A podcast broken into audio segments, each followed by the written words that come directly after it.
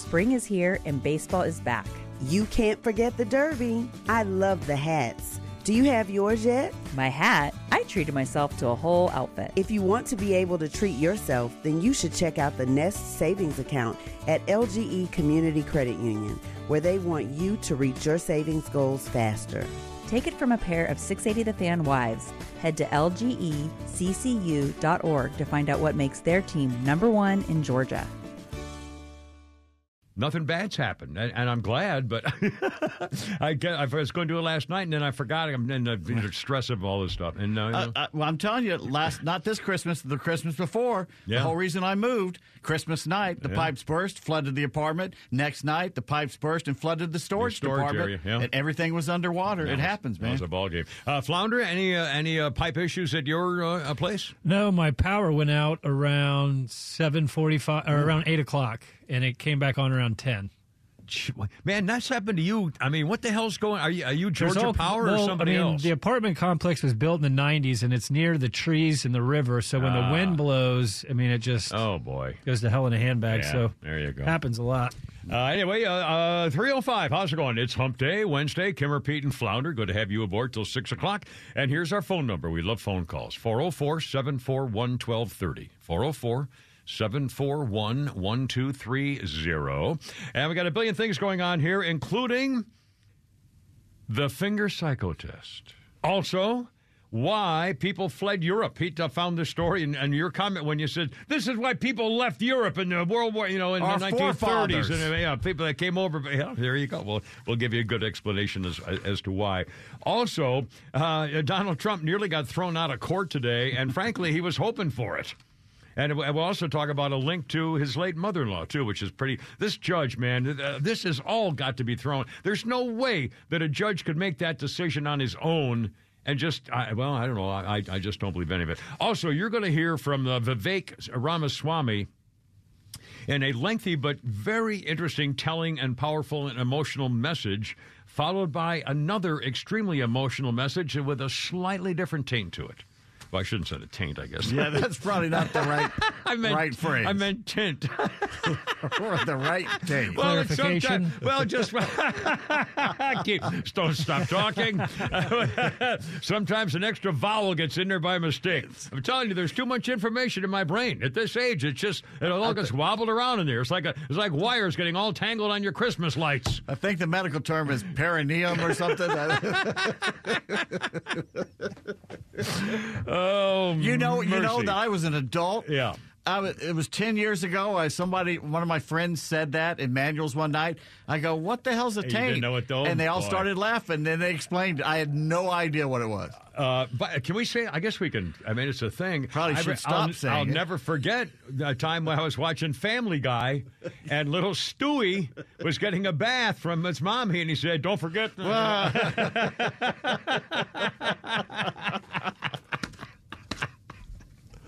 so I don't know. All right, 307. Uh, Kimmer, Pete, and Flounder, 404 741 1230. Okay. Now, I've got a billion things. We'll talk about Donald Trump and the, and the trial. We'll talk about uh, Vivek. You'll hear some really interesting comments from him. Also, the judge in the uh, Daniel Penny trial. Daniel Penny's the ex Marine, former Marine. On the subway platform in New York City last, what was it, last May or sometime, I believe. And he saved the crowd from a, from a psychopath freak who's uh, got mental problems. They've been arrested 40 times, including for assaulting people on the platform of the subway. And the Marine held him in a hold around his neck until the police got there. But then the guy died because. Uh, but you know, they, uh, they the judge refused to dismiss the case, even though there's no way. And I could prove it to you, and I could show you here in the freaking studio that there was never any intent to do anything. That Marine was a hero, not a freaking killer. And, and the black, it's all racial because the Marine was white and the dead guy's black. And now they, you know, those slimy lawyers like Sharpton and those other scuzz bags are all claiming racism and he should be in prison for 30 years and those kind of, honest to God. What, what have I been saying for 30 years? It's going to get to the point. It doesn't, matter what, doesn't matter what a person of color is doing, what crime they're committing, you cannot even look at them when they're doing it. That's right. Well, we'll talk about uh, the Fulton County floozy, uh, Fani Willis, uh, the uh, pounding prosecutor. The perpendicular pounding prosecutor. of I like County. big butts and I cannot lie. There you go. And now they're claiming that the complaints about her dealings are racist. I mean, I, I mean, it's just they, they can't stop. Yeah. They can't stop. Also, Hunter Biden. Oh, gee, what a surprise! The pouch he carried his uh, gun in illegally also had cocaine in it. yeah, so that's in court today. And uh, so, oh, also uh, Miranda Devine. I love this girl. She found out from the court filings that now officially the Department of Justice has actually said that the Hunter Biden laptop is now real. oh, I know, I know. I can't believe it. I thought it was all fake the whole time. Russian. Yeah. Uh, and speaking of fakes.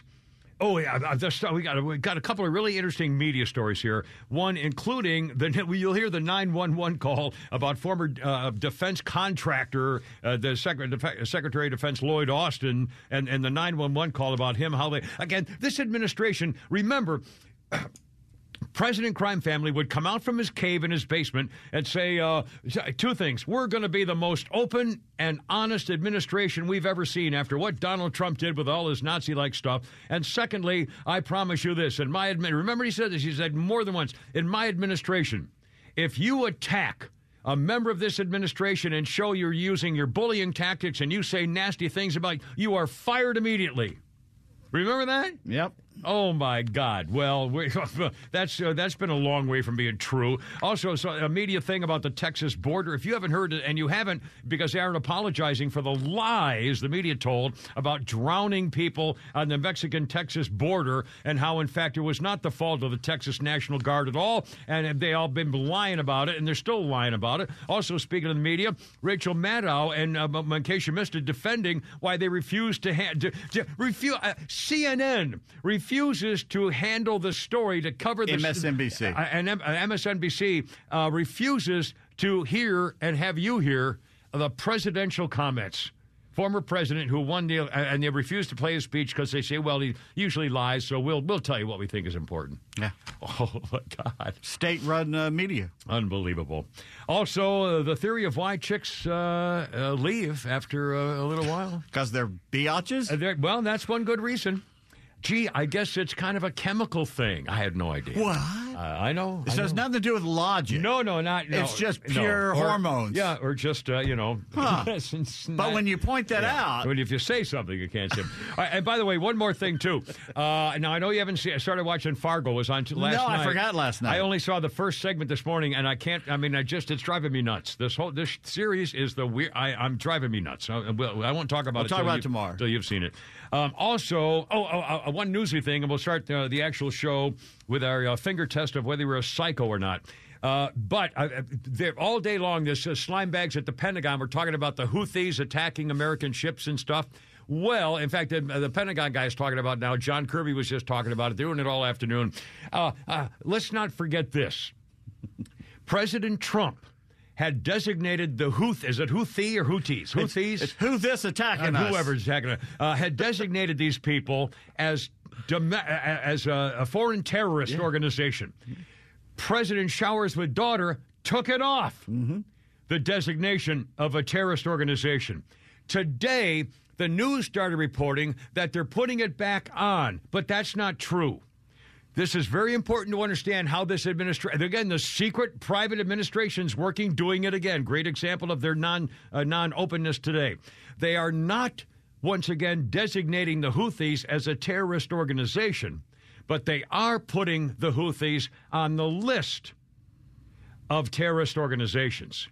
But they're not they're not designating it as a terrorist organization. This is the lighter way of saying, well, we're going to watch these people, but they still are refusing to do what Trump did when they took it off in the first place four They, years ago. They've attacked a U.S. warship. Yeah. What do they have to do to I- I- get on that I don't list? get it. I don't get it. No, it's on the list, but they're not being called a terrorist organization. It's linked. It's a linking list. What is that? I, I know. I'm telling you, this is our administration. The adults are in charge. This is what they do. This this secretive censoring organization running our country now. I, I mean, it's it's right there. They should right be there. called the Who Dats. I know. Who Dats gonna Who dat, man? hit our uh, f- it's uh, 313 with the Kipper, Pete, and Flounder. All right, coming up, the finger test of whether or not you got psycho tendencies. You owe me an apology. Well, no, no, I deliberately stalled it off. old, old Scuzzface over here said, well, you know, we're not going to do the whole thing. I wanted to do Vivek in his comments in the first segment. And Pete says, oh, no, you always goof around for the first segment. We never do newsy stuff in the first segment. Flounder. I said, yeah, but I wanted to play it again a couple times later on. And if I do it too late, then I won't be back able to play it He- again. He, wanted to do not one, not two, but Yeah. three serious subjects, including Vivek Yeah. and the thing after Vivek in the first segment. I said you never get to any of that. I always- and he said he would. I always get to Who's it. right about Well, it? you I mean, in Pete's defense, you want to tease it and then get to it at some point. Right. So you don't want to do it all right then and there. Right. Well, and, and I up. said you'll get off on a tangent. And what did you do? What's the first thing you talked about? The T word. And we got into it. Yeah, I was- yeah, I'm actually looking at promos for that right now. So. No, you can't do that. Get permission. Might want to ask yeah, you better check check. the bosses on that one. 314 with the Kimmer, Pete, and Flounder. Stay tuned because Vivek's going to entertain you here, and so is somebody right after him with the Kimmer, Pete, and Flounder. You don't want to miss it right there.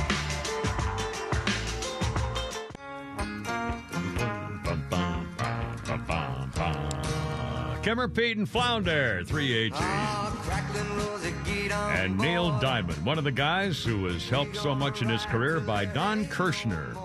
It was on this day in 2011, Don Kirshner, the music publisher, talent manager, and songwriter, helped launch the careers of Neil Diamond, Bobby Darin, Carole King, Neil Sedaka, the Monkees, the Archies, and Kansas. Don Kirshner died on this day in 2011 at the age of 76. Don Kirshner's rock. He was all KTEL Yeah. Records. Right, that's I right. had that record. And that, well, uh, he was hired by the producers of the Monkees to provide hit-worthy songs to accompany their TV show. Again, the Monkees, Monkees were not singers; they were hired as actors. It was a TV show, and they said, "Well, we're going to make you singers." Who was the writers? They had Boyd, and they had two writers that wrote a lot of their stuff. Boyd and And, oh no, uh, this uh, the funny, the taller, skinnier one. Um, oh God, now I can't even think of his name. minute Uh, Kirshner hired by the Monkees to uh, do hit-worthy songs for the TV show, and, and served as a music consultant for almost two dozen TV series in the 60s and 70s. Don Kirshner, and here's Neil Diamond. Here, a little Rosie action for you. Play it now, play it now, my baby. There we go, Cracklin' Rosie. I used to I used to sit in the dark and listen to Neil Diamond album cuts, not just sing, but album cuts and write poems. Yeah. Did, do you have etchings too? You want to No, show no, us? no, no. I could even I even I could even find them and bring them in one day and Do read it. them. Read the poems to us. Boyce and No, they're Hart. too they're too emotional. What's that? Boyce and Hart. Ah, there we go. Tommy Boyce and uh, I don't remember. Oh, did. Uh, Tommy Boyce, Bobby and, Hart. and Bobby Hart. Tom, I remember Tommy Boyce. Yeah. Uh, let's see. So that's old uh, uh, Don Kirshner. So I, I can't wait to this poetry reading we got coming. Well, no, I shouldn't do it. I'll write too- some poems. No, in fact, too- Flounder, I- you should write some poems too, and we'll do a poetry reading. Well, I, but but I, I, I wrote them to my daughters. I was going through a rather bad time back 50 years ago, and I wrote them to my daughters. And there was it was a story of uh, reaching the mountaintop and the things that are felt like that and stuff. And like I that. don't wanna hear And you don't want to, that kind of a thing. But you know what's coming up in March? Besides our birthdays, what? limericks. Oh, is Limerick month or something? We or should what? have the Kimmer annual Oh, my God. limerick We, competition we should do that. Let's we, do yeah, it. we did that years ago. Yeah. on the podcast because we could do that. Right. Yeah, well, uh, some things we may, yeah. Uh, well, this ought to be amusing. Uh, well, let's see. Uh, You have two months to get your limericks yeah, ready. That's right. You got to start thinking about it. Uh, 320 with Exactly Feed two months. Yeah, exactly. Yeah. Because it's the 17th. Yeah. Uh, quick birthday note Kid Rock, 53 years old today. And uh, let's see, on our history list, it was on this day, 1975. Baretta premiered on ABC, lasted only three years. Love that show. It starred a cockatoo named Fred and Robert Blake as New York undercover cop Tony Baretta. The theme song You know what? Uh, in fact, Slounder, ga- uh, Slounder. Slounder? um, could you get, uh, if, if you can get, I don't know if you can get it off of YouTube or whatever, the theme song for Baretta, the TV show Baretta? You want some trivia about Uh, Baretta? Do you know who sang the theme song? No, I do not. Do you offhand, uh, Flounder even, even heard of Baretta, the TV show? You may be too I, young. I think I've heard of it. but I Good don't- show. Yeah, it was uh, it was hop, popular. It started in sev- in uh, 75, 70. 1975. And if you can, can you get the uh, theme song? Uh, here's the theme song to Baretta, the TV show, started in 75, and see if you recognize who's singing it. The theme Let me song. get this ad out of the way. kind real fun. Oh, okay. oh, sorry, we're doing it for an ad. It was based on a show called uh, Toma. I remember And- and Toma. Tony, with another, Mus- ad- to- yeah, Tony Musante got into an argument about how much money, so they fired him and hired Brett and just changed the name. Yeah, I think that's a. I, I, I remember uh, Toma. And that was a good show. Yeah, that's, that was a good show too. Uh, here's the here's Baretta theme song. 1975. Don't go to bed with no price on your head. Sammy Davis Jr. You believe that? Don't do it. Don't do the crime if you can't do the time. Sammy Davis Jr. sang the theme song. And by the way, yeah, swaying to the music, baby. Uh, and, and by the way, uh, Robert Blake was acquitted of murdering his second it. wife. He did it. And he did it. He killed her. He did. Um, also, he was a member of the Little Rascals. In the later years of it, he played a character named Mickey. And he was an Indian boy too in some of the old western Yep, things. Yep, yep. Uh, He so he had a, he was a child star. He never even used his real name until uh, he was almost an adult, as I recall. A great He was child movie star. that I saw as a kid on TV once. If you ever get a chance to watch it, it's probably probably doesn't hold up because it's a '70s type thing, Yeah. like the Wild Riders stuff like that. Yeah. Electra Glide in Blue, and he played a state trooper that they rode around in New Mexico or something on their uh, motorcycles, the Electra Glides. Really? Yeah, the Harleys. And it was a pretty good, I'll be pretty good damned. movie. I'll be damned. Uh, 323. Uh, coming up, you're going to, uh, uh, I'm, I'm just a minute, I'm going to do a little test here for you. And then you're going to hear a couple of sound bites I think you might find interesting, including one that might be uh, moving and emotional and, and productive. But first, all right, look at your hands. Here's the deal researchers have analyzed the finger lengths of volunteers who have been diagnosed as psychiatric freakos. They wanted to determine whether psychop- uh, psychopathy, psych- psychopathy, or psychopathy, Psychopathy. psychopathy, whether psychopathy is biologically rooted. They, they, they got a bunch of psychopaths, people who have been diagnosed with a psychiatric disorder. These are diagnosed schizophrenico, you know, killer type people. People whose index fingers are shorter than your ring finger are more likely to have a diagnosed psychiatric disorder. It's called the 2D to 4D ratio. A shorter index finger and a longer ring finger, known to be more commonly associated with dark triad trails and aggressive behavior. Dark triad traits, trails, uh, dark triad traits are highly socially discouraged attitudes, including Machiavellianism, narcissism, and psychopath- psychopathy. I got one of those. Uh, they also, people with the uh, shorter index finger and the longer ring finger, also score high on mental toughness and sports performance, but also negative stuff like uh, psychological outcomes, including intolerance of uncertainty, anxiety, sensitivity, callous behavior, interpersonal manipulation, stuff like that. Tough guys, eh, you know. Uh, and sure enough, my, but Pete and I both have shorter index fingers than ring fingers. And Amanda. And Amanda, she did a little video thing today. Amanda's a commandante of our social media uh, uh, group here at the thing. Uh, Flounder, uh, uh, put your hand. Are your is your index finger shorter than your ring finger? Uh, it doesn't look like it. No. Actually, yours looks longer. It looks even or longer. Yeah, I think your index finger is longer than your Wow, ring look at that. I've So you're you're that mentally stable. That's very that freaky. can't be He's a- right. That can't be right. No, that's got that's got to be way wrong. I work I must have two. misread this. I uh, there's no way. Because right now the majority of us are Flounder's, psychos in here. Flounder's the normal one here. No, no, no, no. Flounder. All right, hold everything. All right, now uh, uh, let's do this now. Here, uh, this is really going to be cool. Um, uh, Vivek Ramaswamy. Uh, he's now on the Donald Trump team, and he had a rally last night. And here is Vivek Ramaswamy with a uh, it's a kind of a long soundbite, but I think you're going to find it interesting and entertaining as well as important. Vivek from last night with Donald Trump. There is not a better choice left in this race than this man right here, and that is why I am asking you to do the right thing as New Hampshire and to vote for Donald J. Trump as your next president, because we're not working with a lot of time here. If our kids are in high school before we get this right, we don't have a country left. That's what it means. We've been celebrating our diversity and our differences for so long that we forgot all of the ways that we are the same as Americans, bound by that common set of ideals that set this country into motion. We believe those ideals still exist. This man is going to be your next president to revive them. E pluribus unum, from many, one. And you know how we're doing it? We're doing it by speaking the truth at every step of the way. There are two genders in this country. Fossil fuels are a requirement for human prosperity. Drill, frack, burn coal, embrace nuclear energy. Reverse racism is racism. An open border is not a border. Parents determine the education of their children. The nuclear family is the greatest form of governance known to mankind. Capitalism lifts us up from poverty. There are three branches of government in the United States, not four. We fight for the, The truth. press. We stand up for the truth. That is what won us the American A- Revolution. anything wrong so far? Nope. That is what American exceptionalism Nuclear. is all about. can't pronounce that it. is what we are going to revive to, yes, make America great again. We're coming back and winning this in a landslide. We will not stop until we get this job done. Thank you all. God bless you and your families.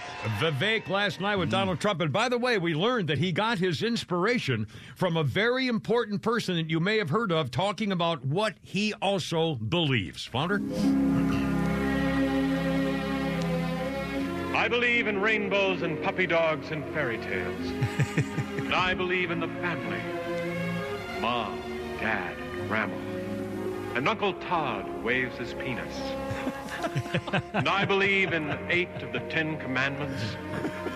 Eight of the And I believe in going to church every Sunday unless there's a game on. And I believe sex is one of the most beautiful, wholesome, and natural things money can buy.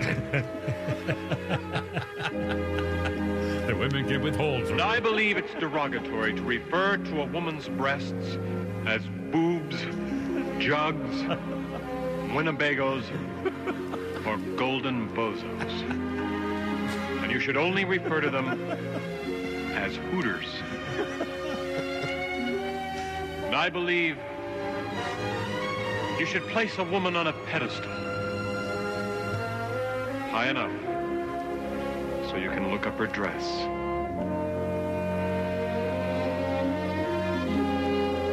Yes. What do you believe? And I believe in equality. Equality for everyone, no matter how stupid they are or how much better I am than they are. Say I'm crazy for believing this, but I believe that robots are stealing my luggage. And I believe that Ronald Reagan can make this country what it once was. An Arctic region covered with ice.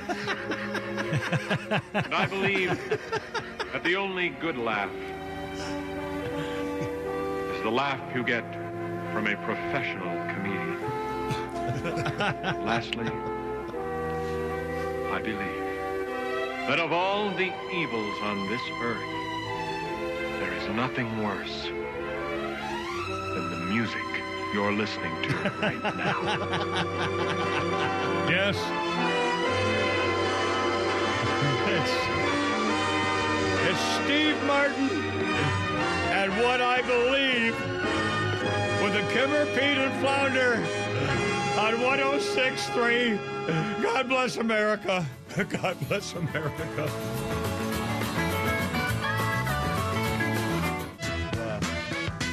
Whoops. Here we go. How you doing? Look out, it's only me. It's only the Kimmer with Pete and Flounder. 335. There we go. And down to there. There we go. This would be John Lennon This is Mick Jagger with John Lennon. and uh, Mick Jagger, yes. On this day in 2003, a long lost recording featuring John Lennon and Mick Jagger was set to spark a bidding war at a London auction. 2003, the acetate record was recorded in 1974 with Mick Jagger singing the blues song Too Many Cooks. And John Lennon was playing the guitar. I was wondering that didn't sound like John Lennon. Uh, the track had never been released because the two artists were both signed to different record companies back in 74. And so they in 2003, they had a bidding war over it. And I guess it was released eventually because we're playing it. Flounder found it. So there you go. A little historical thing there. A quick birthday note uh, for, uh, let's see, uh, uh, Zooey Deschanel, 44 years old today. Talented. Jessica Day on New Girl. Zooey sings with M. Ward as the duo She and Him. As an actress, Zooey is the cute Gim, um, Gimbel's employee in Elf. Oh, yeah, that's right. She, Oh, yeah. she was very cute in Cute. that. And the sister in Almost Famous. Also, that was a good movie. That was very way. good movie. Was uh, with uh, uh, uh, uh, Miranda. Uh, what's her name? The girl from Fargo. Uh, Norman McNorman. What's her name? Mc, Norm, Norman- Norm Mc, McDonough. No, what's her name? Florence, girl's name. Flo, Oh, I hate this. Mc- Frances Frances McDormand. McDormand. Jeez. Good night, everybody. anyway, she was uh, almost famous and uh, for the thing. Uh, and uh, Trillian in The Hitchhiker's Guide to the Galaxy. Yeah, And the uh, goth chick in The Good Girl with Jennifer Aniston. And did she play one a, a series also or, or not? Yeah, New Girl. She Yeah, was New New Girl. Girl, Yeah, for the that's right. longest time. And by the way, that she and him, they have a Christmas album that is wonderful. Really? Uh, Zooey Deschanel, 44 years old today. She does. She does. Baby, it's cold outside with the great late Leon Redbone. Oh, really? Now, is she married to some famous guy? Is, it John Krasinski or something? Oh, no, that no, that's that's Emily Blunt. Emily Blunt, that's right. Anyway, quick historical note, kind of a double whammy here for you today. On this day in history, 1998, Matt Drudge leaked a suppressed story that Newsweek would not publish, and Matt Drudge got a hold of it and leaked it. The story that President Bill Scuzzbag and the White House intern Monica Lewinsky were doing some bad things. That was in 1998. And also on that very day, this very day, in uh, 1998, Democrat hero, President Slimy Liar, skank banging uh, pervert, cheating uh, Bill Clinton testified under oath in the Paula Jones case. Same day, 1998, the first American president to testify as a defendant in a criminal or civil trial. Paula Jones had described the presidential member was as crooked as he was. By the way, a kind of hard angle to the left here. Uh, it's uh, 338. How you doing? Kimmer, Pete, and Flounder. Here's a number, 404 741 1230, 741 1230. What were you just telling me? A couple of quick updates. You remember offhand? Something. well, don't call me offhand, Oh, but, thank you. Sorry. but uh, update. Uh, we, we were just talking something in the news, and I, I was going to, I didn't write it down. Uh, sad news that Warriors assistant uh, has died of a heart attack. That they had Oh, they canceled really? the game over. He had a heart attack at a restaurant in Salt Lake City. He's passed away. Huh. I'll be darned. Uh, some newsy things here for you. The, the, the, the Daniel Penny case, this really makes me infuriated. You'll recall last May, New York City subway platform, a freaky freak freak black guy named Jordan Neely with a criminal record a mile long, 40 arrests, and a known freak psycho violent guy terrorizing people on the pl- on the subway platforms for p- perhaps years. Everybody knew him. They've all they've all had problems with him. Well, the Marine veteran, we, they call him an ex-Marine, is what he used to call, named Daniel Penny, stepped forward to stop him from attacking the crowd, and he took him down to the ground and was holding him around the neck, uh, holding him for like many several minutes, several minutes. And, well, because the guy was fighting him and everything else, and then eventually the guy passed out and then died from the long time neck hold. They called it a, um, a murderous chokehold. And so Penny's attorney says we're confident that the jury, once they get this case, will protect the lives. Uh, he was protecting lives of fellow riders. Will deliver a just verdict. Today, what happened was a judge denied his motion to dismiss it, and the the uh, black guy and his black lawyer are saying, uh, well, it was a big win for us. Uh, we need the judge to ignore the grand jury throwing the charges out. Didn't work. The criminal charges against Daniel Penny will move forward because the grand jury wanted nothing to do with it. In fact, there was a woman.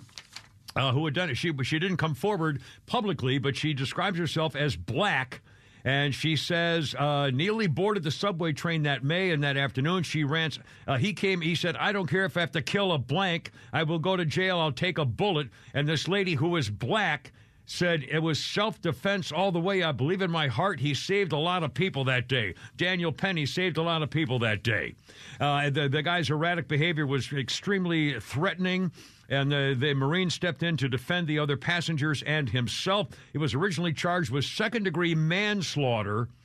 And because now they're calling him a racist. And by the way, uh, Penny, uh, uh, uh, Daniel Penny is a former infantry squad leader and instructor in the Marines. He was deployed twice in 2017 and 2021 to war, and he rejected accusations his actions were racist because he happened to point out that most of the people on the train I was protecting were black. So it really hurts his feelings to be called a freaking racist. He was protecting black people.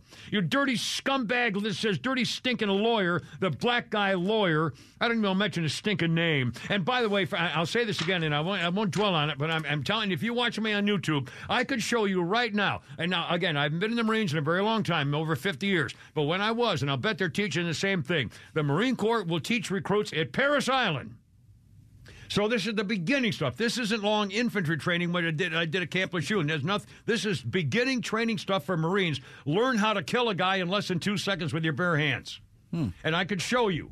And it's easy.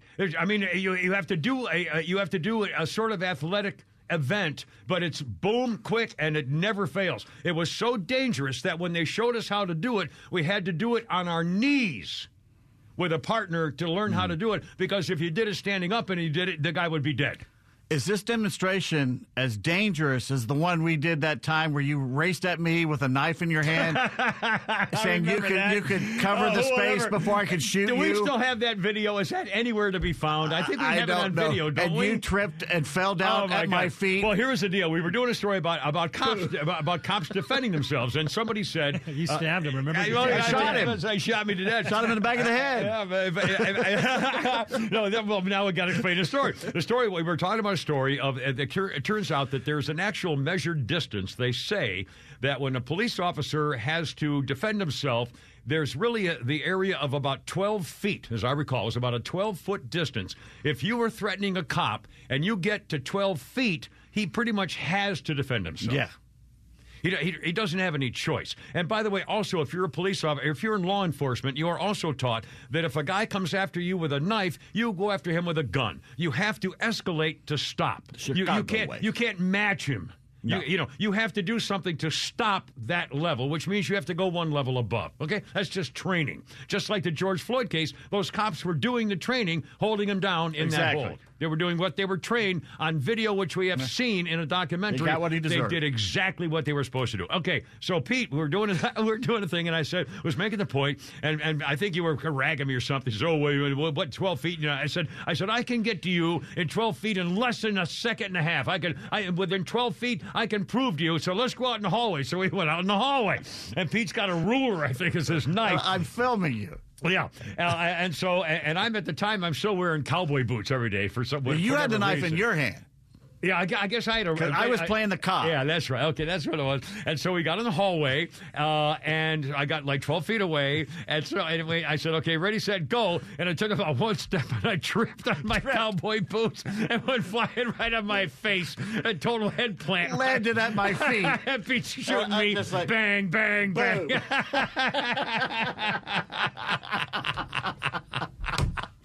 that was pretty funny. That was fun. 12 feet, huh? Well, not if you're wearing cowboy boots. You got one foot. Like one, wham, right in my face. oh, mercy. Beginning of the end, right there. Good Lord. anyway, uh, so that's, and again, the Daniel Penny thing, I promise you, there, uh, this is nonsense. If he'd wanted to kill that guy, if he was intending to kill that guy, it would have been over in less than two seconds. Yeah. And I won't show you because it's dangerous and, and it works. And I can, in fact, if you want me to show you, I can show you in case it ever comes up where you need it. I can I can show you how to do it, and it's very nothing to it, but I won't do it on the uh, uh, publicly. Uh, Three forty five, Kimmer Pete, and again, I'm no I'm not claiming to be some big you know self defense expert or something. A little uh, a little training and uh, you know a, little uh, Indonesian silat, but that's a whole other story. Quarter of four with a Kimmer Pete Flounder on 106.3. Look at it.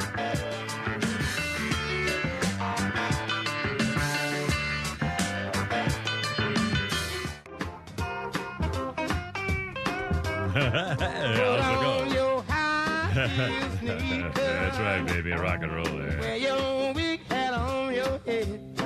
Yeah, it was on this day, 1982. Blues singer songwriter and piano player Tommy Tucker passed away at the age of 48. In 1982, Tommy Tucker was overcome by poisonous fumes while he was renovating the floors of his home in New York City. Tommy Tucker wrote the 1964 number 11 hit "High Heels Sneakers." Uh, the that I think you're Stones. listening to here. The Stones covered that song. yeah, I remember the Stones. I remember the Stones. I don't remember Tommy Tucker's version. I remember the name. I don't remember I him. might have that one. Uh, High Heel Sneakers uh, by the Stones. Uh, Tommy Tucker left the music industry in the late 60s, taking a position as a real estate agent in New Jersey.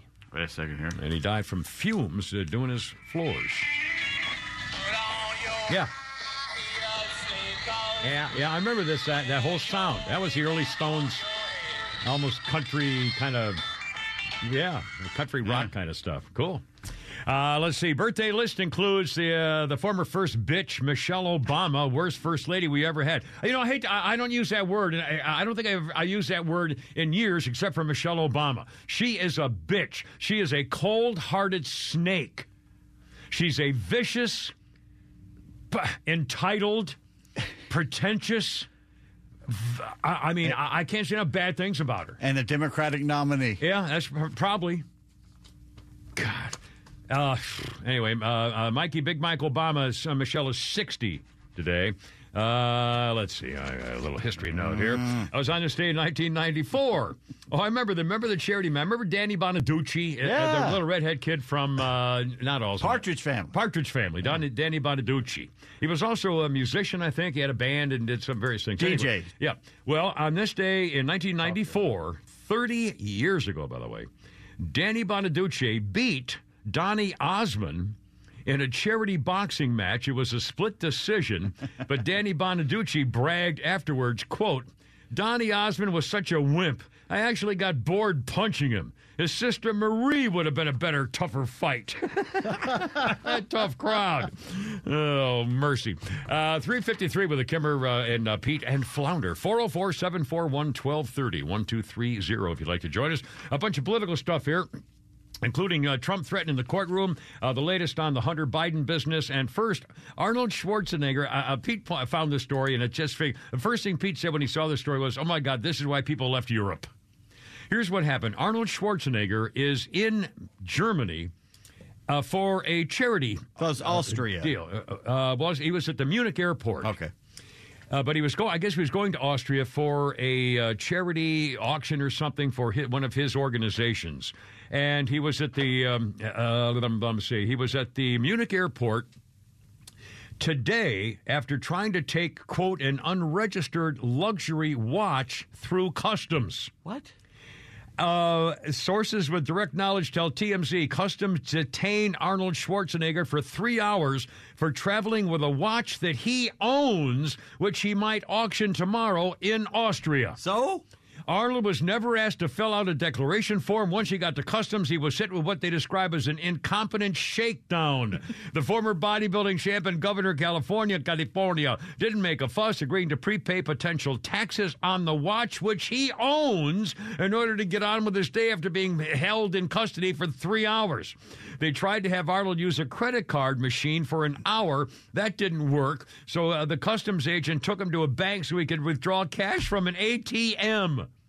That should have been the end of the story, except the ATM had too low a limit.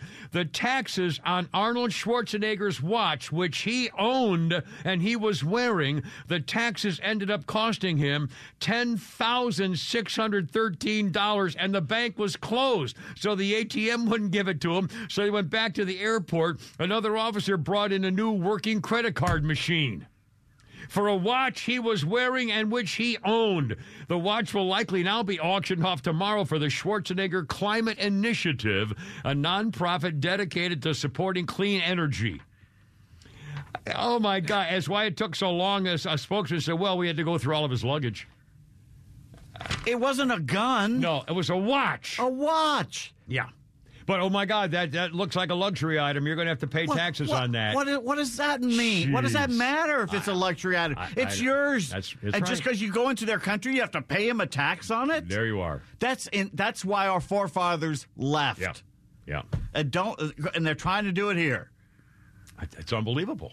I mean, think, ten thousand six hundred thirteen dollars. And they were not going to let him go. Yeah, so no, you go. Yeah, yeah, they took him back to the airport when the bank wouldn't. I mean, the, the state demands its money. we have ways. Yes, yes. Oh Lord, three fifty six. Uh, back here at home in, in politics, you know, the one one of the many Trump trials going on right now, the uh, Jean Carroll business in the courtroom, where there was a civil uh, case, civil trial in New York City uh, this morning, and a judge threatened to bar President Trump from his own trial. Uh, and this is the the case where this is that Judge Kaplan. Real dirtbag. He admonished Trump for his audible reactions to this girl's testimony, Jean Carroll testifying in front of the jury, and he threatened the former president could be barred from the trial if he keeps it up. Trump was heard saying, That's not true. It's a witch hunt, really a con job while this girl was testifying. The jury was excused for lunch, and Judge Kaplan told Trump he had the right to uh, his right to be present during the trial could be forfeited if he's disruptive. Quote, Mr. Trump, I hope I don't have to consider excluding you from your trial. Uh, I understand you're probably eager for me to do that. Trump responded, I would love it. I know you would like it. You just can't control yourself in the courtroom, apparently, the judge said. You can't either, said Trump before walking out. Uh, the Trump tried to crack down on uh, the judge tried to crack down on Trump speaking loudly, conferring with his lawyers after Carroll's the girl's lawyer complained about the remarks for a second time. Uh, this girl says she's gotten threats since she accused Donald Trump of sexually assaulting her in an apartment store in the 90s. And, and again, she sued him, and the judge, without Trump, never even knew the girl, and he's been already been fined. Fi- the judge found him in, uh, guilty and, and fined him five million dollars. Now the girl is seeking another $10 million in compensatory damages and millions more in punitive damages. I mean, it's just hard to believe. And the judge took it upon himself to say, "Well, uh, okay, I fine you five million for uh, for uh, a se- he didn't assault her; he sexually harassed her. Five million, and she wants ten million more plus punitive millions more on top of that." This, this is again one of the uh, several Donald Trump trials going on right now, and the ju- uh, the, uh, the Donald wanted to be excused to go to the funeral of his mother, beloved mother-in-law, with his uh, you know wife, and the judge said, "No, you no, we- we're not going to let you get out for, to go to that." Jesus, New York City. they will get out and stay out. anything, Never go back. and these are the same people who are you know trying to change our country for the worse. And they're doing this on purpose. All this come up at the same time Yeah. to keep you from being able to vote for a person that you want to vote All- for. every one of these trials was delayed. Again, they could have done this. This was in the 90s. yeah. Yeah.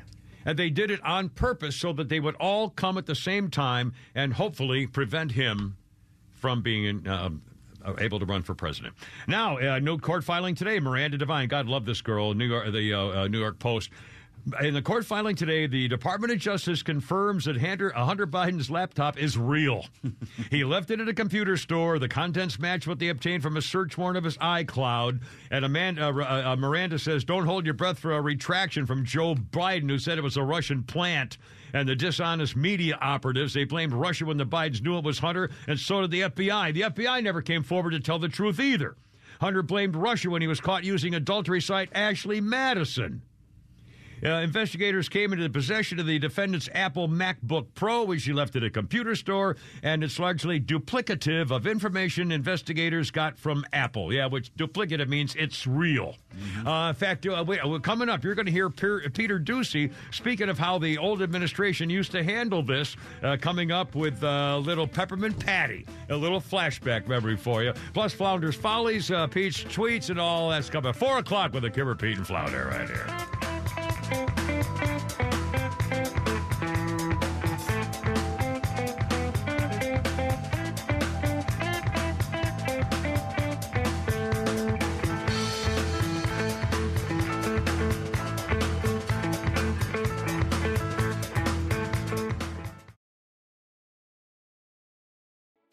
Spring is here and baseball is back.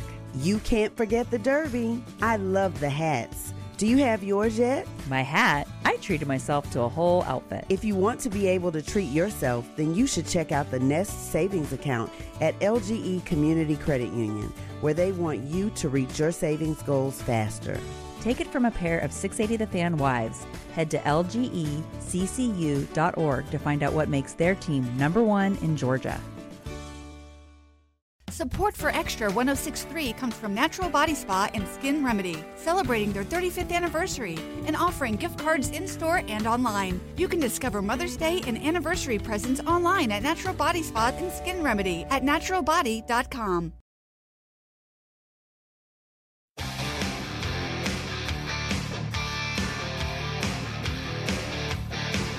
Look out. 403 with the Kimmer Payton Flounder on 106.3 with a motley crew. I remember it, it was true, and I, I, didn't even think about it when I was back when I had my Harleys working and where I lived uh, near the amphitheater up in Alpharetta. And one night, it was a weekend night, I was just driving along on my chopper, and I drove by the amphitheater on Encore Parkway there, and I, and God, there was a line of it was a concert, line of people as far as you could see and they all had you know, metal on their face and green hair and all leather and chains and boots. It was just unbelievable. And, and I remember driving by, I said, boy, there's a Motley Crue. And son of it was Motley Crue playing the thing. So Get to the chopper. and this is Motley Crue. In 1981, uh, the Motley Crue formed when bass guitarist Nikki Sixx left the band London and began rehearsing with the drummer Tommy Lee and the vocalist, guitarist Greg Leon, who later left. Uh, Nikki Sixx and Lee then added guitar player Bob Mick Mars Deal. He, he is the uh, Nick Mars is the genius of that band. He's pretty much the only one that's actually talented. Really? Yes. Cool. And the funny thing is, the past year they went on this big world stadium tour with Poison and Def Leppard. Yeah. And apparently Nikki Sixx, the bass player, has a backing bass player who's actually playing the bass for him. Oh he, no! He, has got a medical condition. He that's Nick Mars. Nick oh, Mars okay. is the one. He doesn't even tour with him anymore. Right. And then and also Nikki Sixx faked it. Again, this is what I'm reading. That again, there's a backing bass player on tour, and then the same with uh, Tommy Lee. Like he's using a drum track on some of his stuff. Oh my god! Wow. I tell you what, that Netflix movie about him is very entertaining. Well, it says here uh, Sixx and Lee added guitarist uh, Mick Mars, and then Vince Neil accepted an offer to join after turning them down uh, in April of 1981. And that's uh, so that's a scoop. Uh, anyway, I didn't know they were. Fa- I guess everybody has to fake something. I suppose in a concert, uh, of course, all those you know, like say like Taylor Swift does like three hour concerts. And I don't think she lip syncs anything. I think she does all the dancing and jumping She's around. She's a hologram, Kimmer. She's not it's real. Po- very possible. Very possible. By the way, I, there, I, I was a picture of her the other day. Uh, she's starting to look a lot more sort of manly or older, boyish or something. Yeah, she's kind of lost time that. To... She lost that little teenage, uh, beautiful. Well, she's thirty-four. Yeah, I, I know. I know. I, am not complaining. Believe me. I, I, uh, but she's again, a woman she, now. Yeah, she's a she's a total girl. Uh, let's see. Birthdays include uh, Maury Povich. 85. You're- Is she still married to the Chinese? Uh, cat, what's her name? Connie oh, Chung. Connie Chung. You too much. Maybe we used to remember. uh, No, you used to make fun. to make Don't fun add me on that one. oh, you too much. Oh, no. oh Kramer, you too much. Maury Povich, 85, and James Earl Jones is 93. James Earl Jones, of course, uh, of the voice of Darth Vader, but he was also, and, and I think this is a true story. When, or it used to be, I don't know whether it's still true, but he was the voice of the of the uh, of the ID for CNN. This is CNN, and apparently he was being interviewed one time on the set, and the guy said, "Boy, you have such uh, just being interviewed." Said, "Boy, you have such a beautiful voice. Would you do all call letters for us?" And he said, "Sure," and just did it for kicks, and they used it and have been using it ever since, like 30 years ago or something. I swear that Applebee's is still using James Coburn's voice in their TV ads. And he's I been would- dead yeah, for wouldn't 20 be years. surprised. Well, maybe I'm probably still getting away with it. Anyway, James Earl Jones, 93. Good for you. Uh, and on this day in history, it was in 1953. The Chevy Corvette was introduced at a car show at New York's Waldorf Astoria, scene of the famous Kimmer Hope Cotillion experience, where the, my blind date hated story. me from the first day I walked in there. Anyway, didn't get nothing that night. Uh, uh, the Corvette introduced a car show at Waldorf Astoria. Kind of 19 set the tone for your future relationships. yeah, how did I not know that was going to happen? I mean, I, I and I gave her. I mean, a black tie, was wearing tails, and she didn't like me. I oh god. Anyway, uh, the cost of the first production model of the Chevy Corvette, introduced, I say, 1953, the first year. The cost of the first production model of the Vet was three thousand four hundred ninety dollars. They only made three hundred of them. The car would cost you about 300 grand a day or more. Hell, it cost millions for the 63 split window. Mm-hmm. uh, you can't. You can't. They don't. Yeah. Good luck. I had. A, I had a uh, fraternity brother, Phi Delta Theta, in 1965. Showed up driving a 1963 split window coupe. I, I tell you, the, Cor- the Corvette and the Porsche from the 70s, that, those were the cars I wanted. Yeah. That was it. Uh, 408, Kimmer, Pete, and Flounder. How you doing? Here's the number 404 741 1230. 741 1230. We mentioned that uh, Miranda Vine has come out now. Look, she went to the court records and found out in a new court filing today the Department of Justice finally is confirming that Hunter Biden's laptop is and was real. The one he left at the computer store. Of course, they all blamed Russia disinformation, all those 51 slime bags, the dirty 51, the intelligence community. Joe Biden said it's a Russian plant. They all said the same damn thing. Well, let's flash back. Flounder found this from a couple of years ago, uh, back early when this was uh, uh, being public, when they all denied everything, when Peter Doocy was asking the uh, question to uh, Peppermint Patty, that red haired little lying snake who's uh, now got her own TV show, I think on either CNN or MSNBC or someplace. Uh, Jen Psaki, once again adding to the lies of the administration. The president has said, and you have tweeted, that allegations of wrongdoing based on files pulled from Hunter Biden's laptop are Russian disinformation. There is a new book by a Politico reporter that finds some of the files on there are genuine. Is the White House still going with Russian disinformation? I think it's broadly known and widely known, Peter, that there was a broad range of Russian disinformation back in 2020. Liar. Hold them to their lies. Except she it was a non-denial denial. She said, "Well, there was a lot of Russian disinformation." She didn't say that was part of it, or she just, you know, said, "Well, there was a lot of that going on." I mean, it's like these people are honestly they're criminals. Duplicitous. They're criminals. Jake Sullivan is still representing the State Department as he's, he's the key international policy advisor for President Showers with daughter. He was in charge of the Russian disinformation campaign with a phony uh, a document that he gave to Hillary. And he went to Hillary right on Pea Stinky Fart Cabbage and he said, uh, oh, This is a fake document. It's not real, but it uh, shows that Donald Trump was a Russian agent. We can get this uh, going with the media. Should we release it? And she said, Yeah, great idea. And that's how that all started. Yeah. And he is still in the government running uh, the. Uh, he's the uh, a key uh, advisor on international and foreign affairs to the president. And finally, the DOJ today in 2024 is saying, "Well, the laptop's real." Also, federal prosecutors now say that pouch that Hunter Biden used to keep his gun in when he was going, when he was using a gun, and when he finally got to get a permit, when he lied on his record, which is what he's being uh, charged with now for lying on his document, uh, the pouch that he had the gun in uh, also had cocaine in it. Yes, it's true. Prosecutors are now asking a federal judge to uh, dismiss. Uh, prosecutors wanted the judge to reject Hunter Biden's effort to get rid of the gun charges because they found cocaine. And prosecutors tell the judge uh, the strength of the evidence against him is overwhelming, Your Honor. Uh, to be clear, investigators literally found drugs on the pouch where the defendant had kept his gun. Uh, it was cocaine, Your Honor. I mean, duh. Uh, first reported in 2021, police responded to an incident in 2018 when a gun that Hunter owned was thrown into a trash can outside a market in Delaware, not far from a school.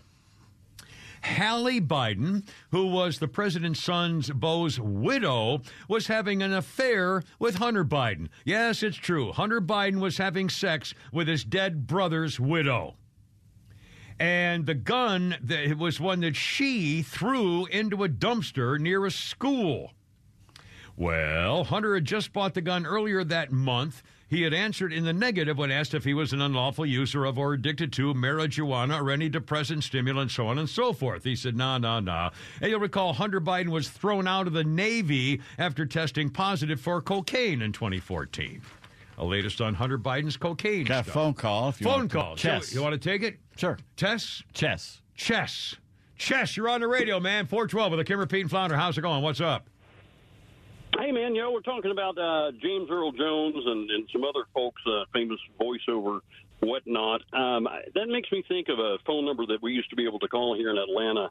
Uh, it was a thing called Weathercron, and it would just simply enough give you the time and temperature. Beautiful voice guy. He'd say uh, the present temperature is 72 degrees, and then give you the and then give you the time. Yeah. That's Fred Covington. He still does the recording for the U.S. Naval Observatory uh, to this day, and he died back in 1998. Damn. Oh, no kidding. Wow. Yep, that's my exciting story for the day. I love it. Well, thank you, Chess. I really appreciate it. It's- Chess sounds like he's done a little broadcasting before. uh, thank you, my friend. I appreciate it. Uh, couple of 413. By the way, more on Hunter. His art dealers now kind of try to fight back and try to uh, make excuses for him.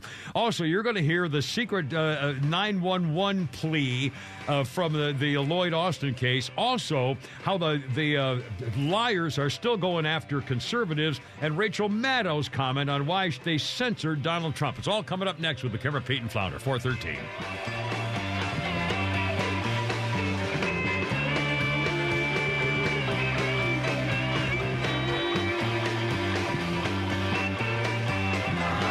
Here we go. I remember this song, but I never remembered the name Simple Minds. They're a Scottish rock band. One hit. And it was on this day, 1978, they made their live debut in Glasgow.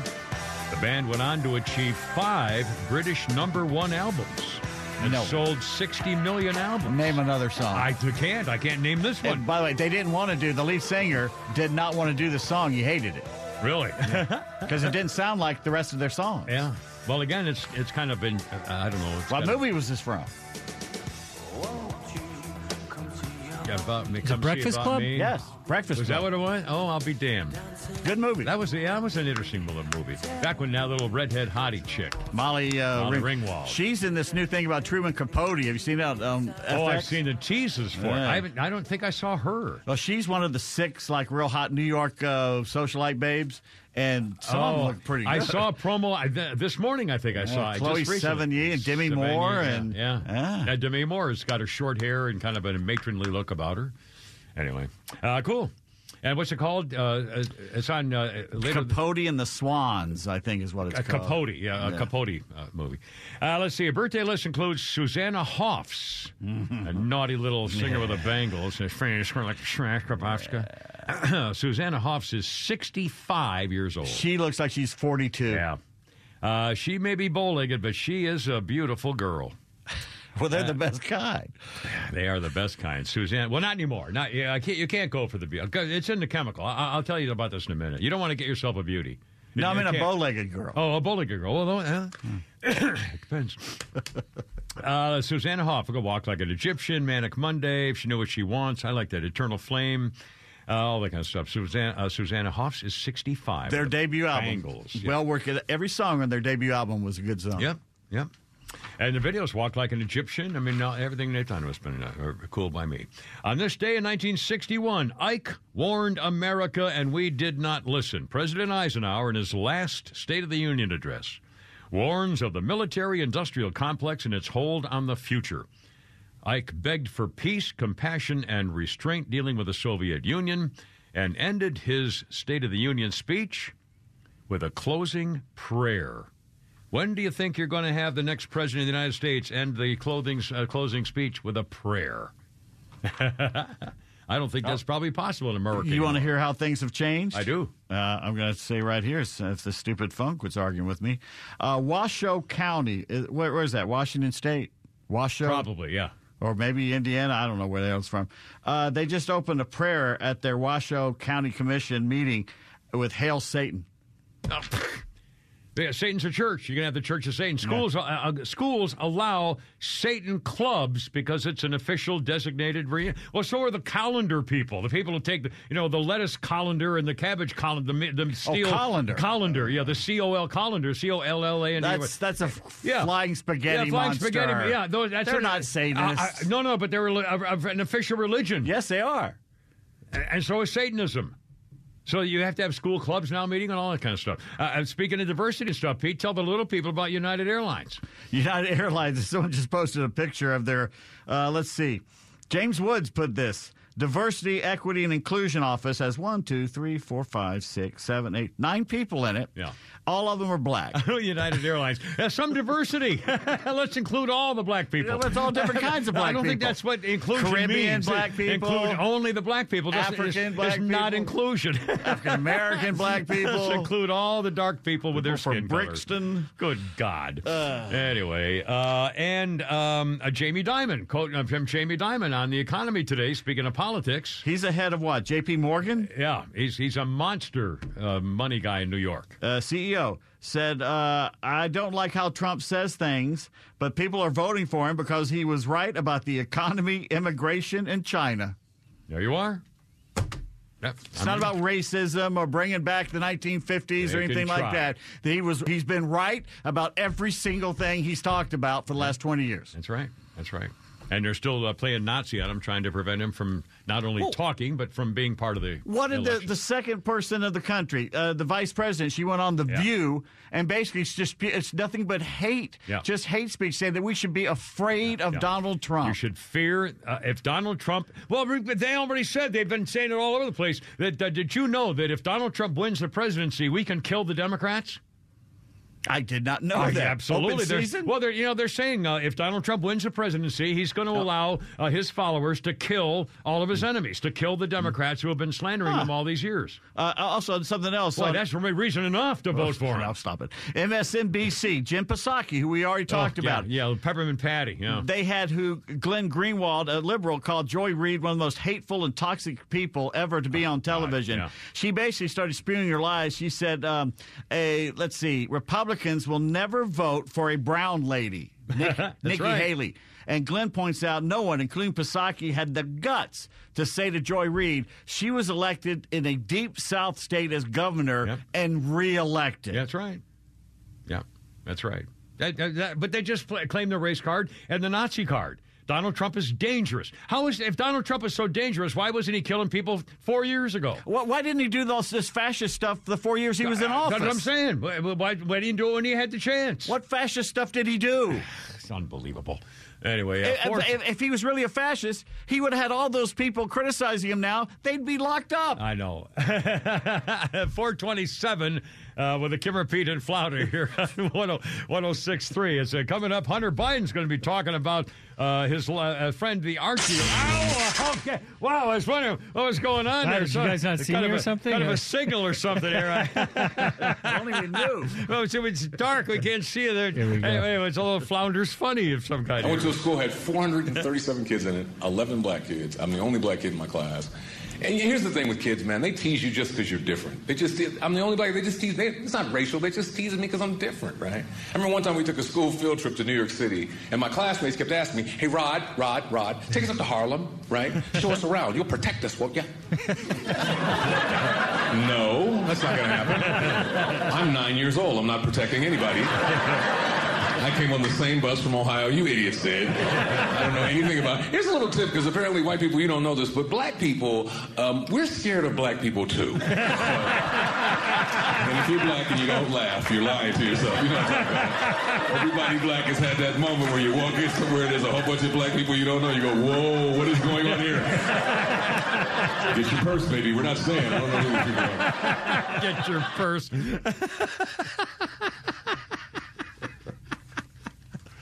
Oh, you gotta love it. Uh, 428 with a Kimmer Pete Flounder. 404 741 1230 1230. In just a few minutes, you're going to hear Lloyd. You're going to hear about the 911 secret call. Again, the secretive administration. They tried to hide the Department of Defense chief, Department, you know, the Secretary of Defense. Uh, they even called it elective surgery. The man had cancer. And by the way, apparently they haven't even done the surgery yet. They He could have elected not to take he it. could have elected to forget it. To die? Idiots. Also, uh, uh, three examples of the bias in the media from this administration and their supporters uh, coming up here in just a second. First of all, Hunter Biden's art dealer is saying, oh, it's not fair to pick on Hunter. Tell him about all the people buying all his paintings for all that money, a little finger painting stuff with a paint with a toothbrush or something. Well, a guy named George Bergès, a New York City art dealer, is lashing out defending Hunter Biden, saying to the uh, members of Congress, if the issue is selling influence, no one needs to look outside of Washington, D.C., because there are plenty of lobbyists advertising all the influence they have for sale on K Street.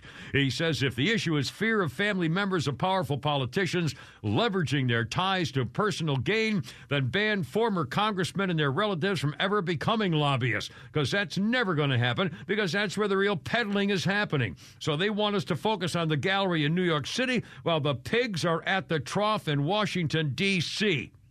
And he said he was concealing his buyers' identities to avoid ethical problems, but Hunter knew some of them because they were friends, and so he wasn't breaking the law. It was his friends and identities, so they knew him. My obligation was real for Hunter. You people are pigs, and you have the trough. Oh, yeah, shut up.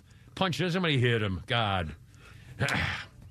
and coming up, the secret 911 call, the lies about the Texas military on the border, and Rachel Madcow. Plus, we know you cheat, but now we know why. It's a chemical thing. It's a chemical thing. Could there be a test for this? Maybe next. Uh, I just checked. Could maybe a test, please? 4:30 with a Kimmer Pete and Flounder. Save a lot of trouble years later. I don't know. you know, if I'd have known now. No, sorry.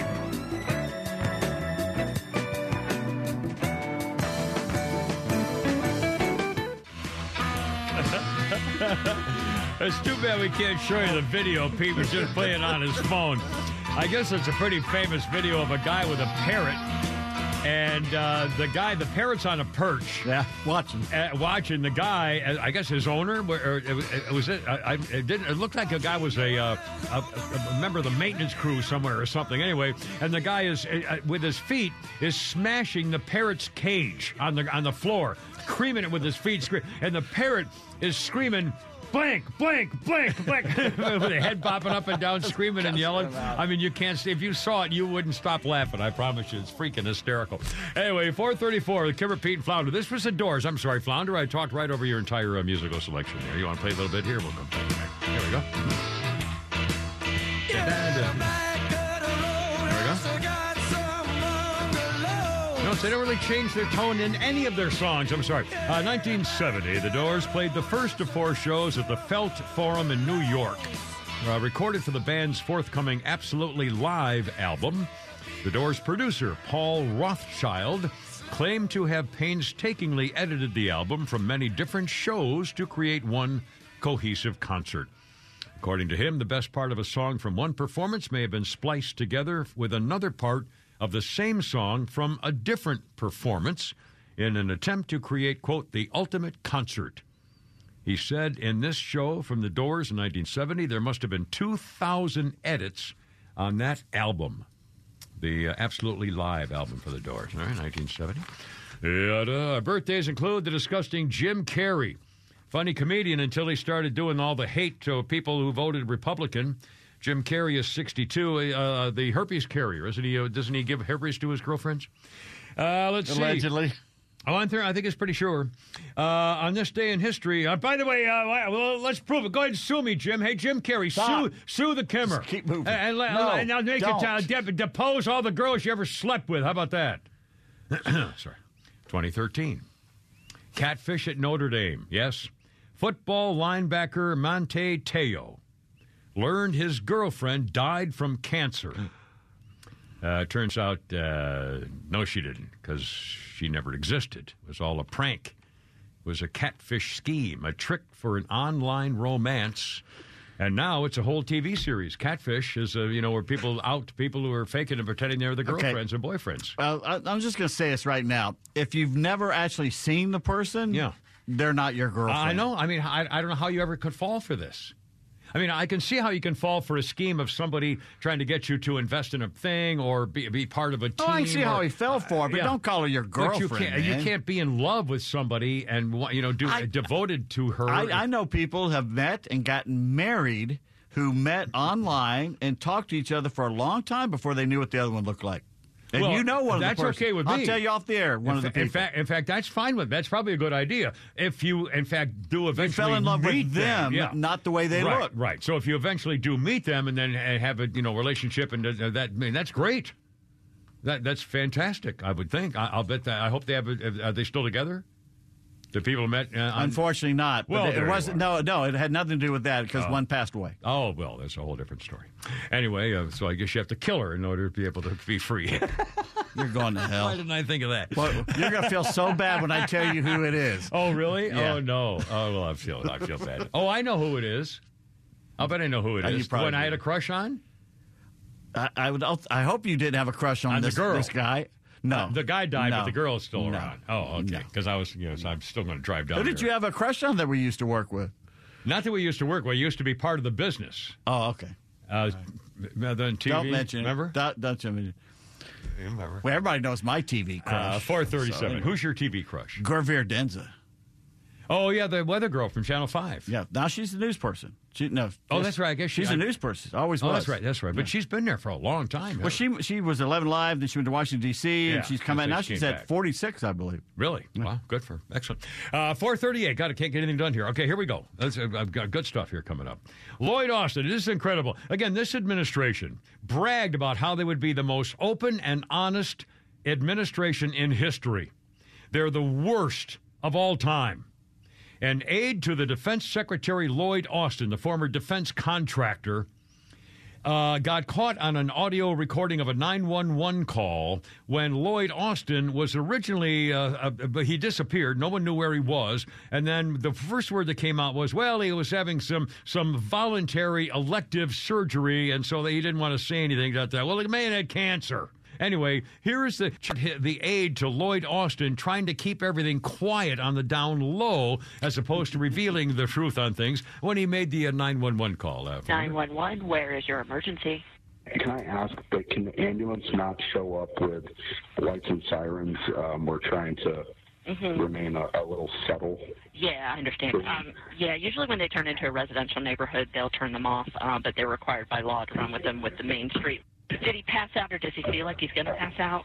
Uh, no, I'm just curious if we need them to take him to Walter Reed Medical. Is that a possibility? Um, let them know that when they get there. Like I said, I'm noting all this in the call. I mean, it's just, it's just unbelievable. What's he think? He's calling a Yeah, cab? God, it's a it's a nine one one call. Well, you know what we want to do is run. Uh, Can he bring me flowers too? Jeez. Yeah, can you put down a phony name on the log? And when he comes to the door, can he call me Captain? oh my God! Are you ready to go, Captain? Can we pretend we're related? I mean, mommy. Oh my God. Uh, anyway, finally, after he was released this week, uh, the trauma medical director say he did not undergo surgery. He progressed well through his stay with strength is rebounding. Underwent a series of medical tests and evaluations and received non surgical care during his stay to address his medical needs. I don't know what that means. Now, when I had my prostate cancer, I had a surgery and chemo and five weeks of radiation. fingering. Oh, sorry, radiation. Uh, uh, uh, every five weeks of freaking a daily radiation. And this says he he got well, that was a long time ago. Surgical care. Yeah. They may have different procedures now. It's been 20 years. Well, he's going to have more than that, unless they just gave him a, a, a shot of the chemo stuff, and that was it. Is it wrong that every time I hear him, see him walk or talk, I think of Baloo the bear?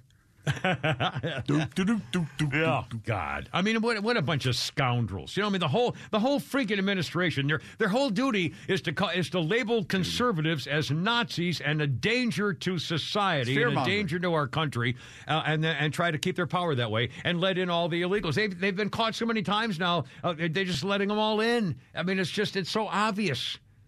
Good Lord! And speaking of the illegals, this is really an important story. And I, if you haven't watched it on Fox, you haven't. I guarantee you haven't seen it anywhere, at least in its reality. Uh, this is another scandal for the administration. The media, too, all lying about it, and you're never going to hear an apology. Texas officials are now calling accusations that they let three migrants drown. The accusation was that Texas officials, the Texas military, refused to allow border agents access to a riverside park, and that let three migrants drown because Texas officials kept federal officials, border agents, from helping them. That was the story. Every major media outlet ran with it. Texas denied people from the uh, border agency to save three people from drowning on Friday night at the Rio Grande. Well, here's the truth. The Border Patrol requested access. The Texas military had searched the Rio Grande, and the deaths had already occurred by the time federal officers arrived. The Border Patrol requested access. The drownings had already happened. Mexican authorities were dragging their bodies out of the river. And the Border Patrol expressed those facts to the TM, the Texas military, on site. It started when a woman and two kids drowned while trying to cross the Rio Grande near Shelby Park at Eagle Pass. Eagle Pass is a nightmare. Governor Abbott, ordered the uh, Texas people to seize and fortify the migrant crossings uh, uh, uh, last week. Uh, barbed wire was placed throughout the park, ex- extended to the banks of the Rio Grande. Federal Customs and Border agents claim they've been denied access without permission. Uh, the Texas people said they were made aware of a migrant distress situation at 9 p.m., began searching the river. 45 minutes later, they say Mexican authorities were seen responding to the incident on their side of the river. At no time did Texas security people along the river observe any distressed migrants, never saw them. Nor did Texas people turn back any illegal immigrants from coming into America during that period. They didn't do anything except keep letting them in. And then the scumbag, who, by the way, was just now on Fox News, Henry Cuellar, the Democrat from Texas, issued a press release saying that the Border Patrol agents learned of a family in distress near Shelby Park and were unable to reach because Texas alerted them by phone. They were forced to go to the park and request access in person and did not get them in time. This guy, scumbag Cuellar, the Democrat, your Democrat, Democrat, Democrat, told the border agency would not grant access to the migrants, even in the event of an emergency, claiming they instead sent one lone soldier to check the river. Border Patrol personnel were forced out of Shelby Park, he said this week, by the Texas National Guard under order of the governor. It's a tragedy. The state bears responsibility. It's all a dirty, stinking lie. The Border Patrol specifically requested access to the park to secure two additional migrants who were presumed to have traveled with the dead people, even though they had crossed to the boat ramp. The agents picked those migrants up and treated them for hypothermia. They were fine. A guy across Rio, uh, Rio Grande into the Eagle Pass area on Friday, the same day, a woman and the two kids drowned. After recovering the surviving migrants, uh, the Texas people scanned the river with lights and night vision goggles, to make sure nobody else was in the water. So this guy, scumbag Democrat Cuellar, is now grandstanding, being so eager to point the finger at Texas for drowning of migrants that he forgot to check the facts. The facts are the deaths are due to one person. Joe showers with daughter, who was told his people to let the border open. If the border had been closed like Donald Trump closed it, those people would be alive today. And again, another example of the media blaming Texas for drownings in the Rio Grande. And it was a lie. Absolute lie. 445. Another lie coming up Rachel Maddow. Plus the lies of chicks who say they couldn't help themselves. Well, it's a chemical thing. It's a chemical thing. By golly, I wish I wish there were a test for it. Like when you're really young.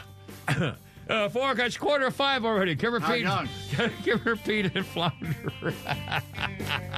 yeah, look out. Here we go. Stand by. That damn computer in there is going spazzing out again. Poor Flounders. That's all right, man. Don't worry about it. We're, we're here. We're covered. You don't have to do anything. to give up the hand of the girl I love. Is this the monkeys? Rolling Stones. Tell me. Oh, I say I had the monkeys here in the next one. Let's. Got to trick the camera. I got it out of order. That's my fault. No, no, it's okay. That makes it's the machines. It's the machines. Uh, no, it's user error on this one. I, I, I don't know this song. Uh, let's play a little bit of this here. That's up to her. That's up to her. Yes, and the Lord above. You better move on. You better move on. That's the name of the song. It's the name of the uh, Well, I know their first album. Oh my God! This is their first album. It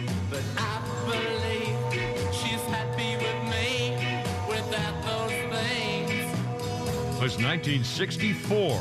Still, you beg me to set her free. The Rolling Stones released their first EP, which included "You Better Move On." This one. Poison Ivy, Bye Bye Johnny, and Money peaked at number 15 in Britain. The first album, I, I, I'll be damned. I think for some reason I think this is uh, pretty cool. This is their first one. I don't think I've ever heard their uh, songs on their first album. Well, I must have. What, what are the What are the famous ones on the first album? They didn't have a lot of famous on first. They were doing covers and stuff like What, that. what was their uh, Get No Satisfaction? Was that what, what That came later. Yeah, I don't. I don't think I knew any of these uh, early songs. Cool. Uh, let's see. Birthday list today includes uh, Steve Harvey. It says here the original king of comedy, sixty-seven. He became the butt of the joke when he announced the wrong winner at the 2015 Miss Universe pageant. Remember that? Oh my God! By the way, that magazine I gave you to look at, Yeah. which was given to us by a listener, 1960s greatest hits. talks about satisfaction, and Keith Richards hated it. And it Really? took the other band members had to talk him into doing it. So he's just it's it's, it's very simple. It's stupid. And they go, no, no, this is good. This is a hit. Uh, rock and roll was fairly simple and stupid back then. Like the mid 60s? Yeah, cool. Uh, let's see. On this day in history, well, I thought I picked one out here, and I can't find it now, so I'll just pick one out here on my keep own. moving. There we go. oh, um, well, speaking of the, oh no, I can't do because we're doing the Beatles later, I think. Uh, oh, here we go, 1966. Uh, hello, Pentagon. Hi, uh, Air Force here. Uh, we uh, lost a couple of H bombs. I uh, say what, sir? Yeah, a B 52 flying over the Mediterranean. 1966 on this day when it collided with a refueling tanker, four hydrogen bombs were released into the water. And the collision killed eight people, but four hydrogen bombs dropped out of the sky. They get them Into the Mediterranean. I don't believe they You- ever found them. You know, there's one off Savannah they never got. I know. It's still there. That's right. That's right.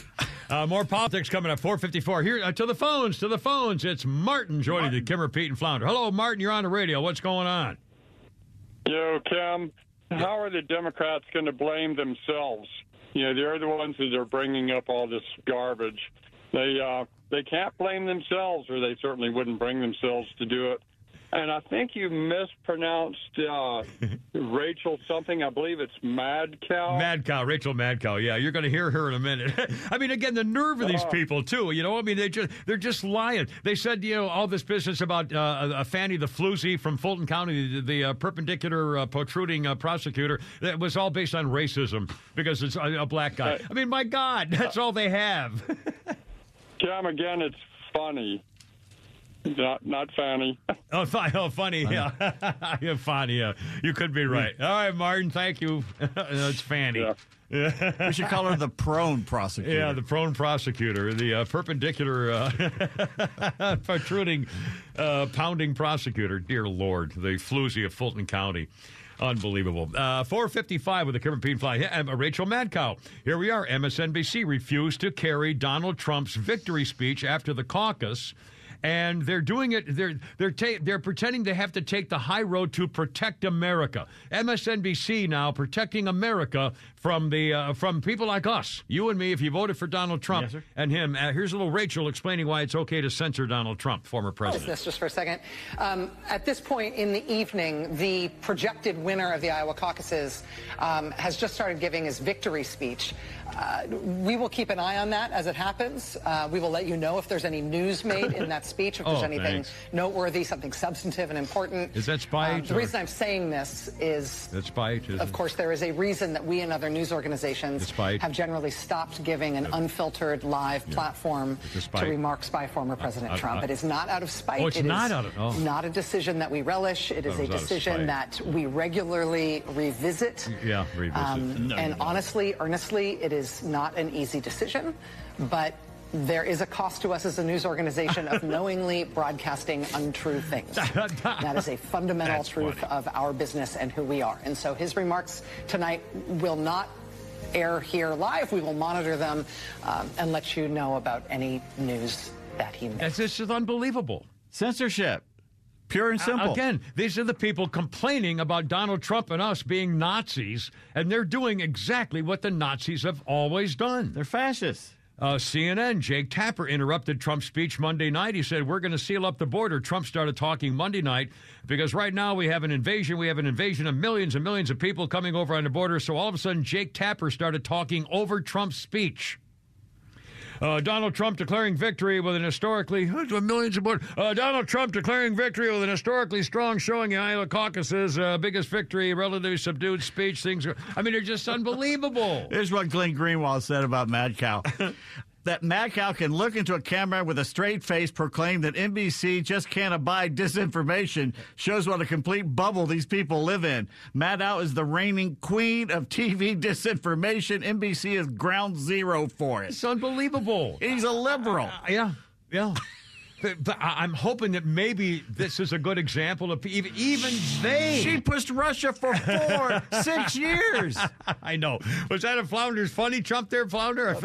Or the hell was that? No, that was the computer acting Oh, up. 'cause I- I was going to say Another screw up by me. Ghost in the it's- machine. It's not. It's not your fault. Ghost in the machine. Oh, it machine. is. Oh no! All right, four fifty-eight. All right, now uh, uh, we're coming up. We're going to talk about Fanny the Floozy, uh, the uh, protruding perpendicular prosecutor, the horny homewrecker, uh, coming up here shortly. By the way, I looked it up. You know the word fa- uh, Fanny, F A N I. Her name, uh, Fani Willis, the uh, uh, protruding uh, perpendicular pro- uh, prosecutor. It actually, I looked it up in Swahili. It actually means alley cat. I, I just, I had no idea. Well, she gets it honest. Yeah. uh, 458. And coming up, we may have to flip this over a little bit later on. There is a relationship theory now that's been studied, and it shows that uh, describing a shift in the attraction between two loving people. The initial dopamine fueled excitement of a relationship wanes, and what happens next moves forward one of either two ways, and men are more likely to understand why couples break up every year by the million. You either stay in a relationship or ride the inevitable waves or miss the initial high and abruptly exit to chase it with somebody else. And it's all brain chemistry. The male brain chemistry is made up of one thing when it comes to ending a relationship uh, the chemical that gives feelings of pleasure, dopamine, and vasopressin for men. In women, it's dopamine and oxy- uh, oxytocin, which is dubbed the love hormone feelings of intimacy, not being together like the man wants. It's a chemical thing that causes ladies to be dirty, rotten sheets. Golly, it's a chemical thing.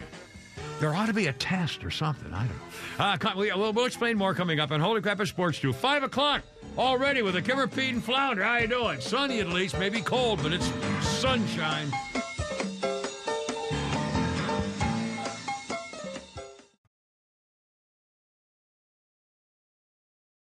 Support for Extra 1063 comes from Natural Body Spa and Skin Remedy, celebrating their 35th anniversary and offering gift cards in store and online. You can discover Mother's Day and anniversary presents online at Natural Body Spa and Skin Remedy at naturalbody.com. This morning in the Atlanta airport, no one's missing a meal on Mac Wilburn's watch. With 11 restaurants to serve passengers, he's got dining for every destination. And it all started when Mac talked with First Horizon Bank about opening a franchise in the airport. Now it's open for business and cleared for takeoff. First Horizon Bank. Let's find a way. Go to firsthorizon.com slash Mac. First Horizon Bank member FDIC.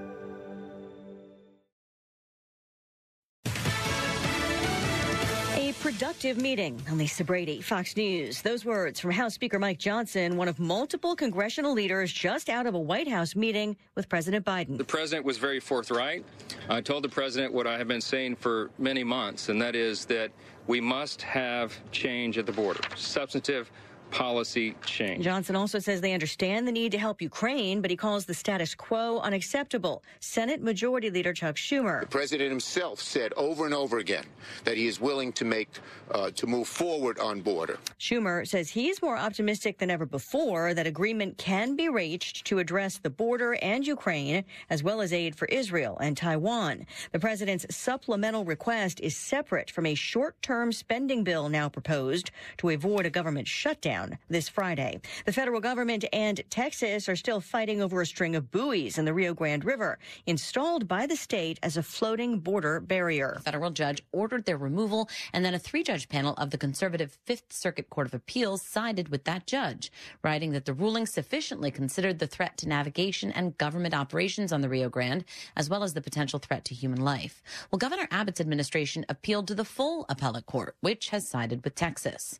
There's now a separate legal fight over a park at the Texas border. The state's taken over as part of their effort to fight illegal immigration. The Justice Department says Texas is standing in the way of Border Patrol patrolling the border. Fox's Jessica Rosenthal. Iowa's Attorney General is suing TikTok, accusing the social media giant of misleading parents about children's access to inappropriate content.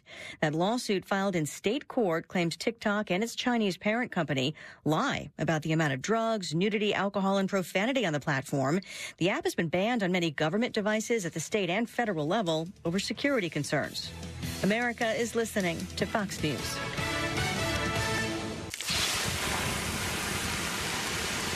Hear that? The sound of water being poured on 800 degree rocks. If you were here in this sauna, you'd be so hot you wouldn't have the energy to move. But you're not here. Because your self care happens out on the road, riding your motorcycle protected by Progressive. Besides, after a long ride, a helmet sweat is way more satisfying. So if you ride, switch to Progressive, America's number one motorcycle insurer, without even breaking a sweat. Progressive Casualty Insurance Company and affiliates not available in all states. The Fed's new FedNow system is all about surveillance and control. Secure your assets today with something Washington cannot manipulate. Hi, Stephen K. Bannon, and I recommend diversifying your retirement into a physical gold IRA from Birch Gold Group. To learn more, get a free info kit by texting the word PROTECT to 989898. Do this right now. Text PROTECT to the number 989898 and get a free info kit from Birch Gold. There's no obligation or purchase required. Message and data rates may apply.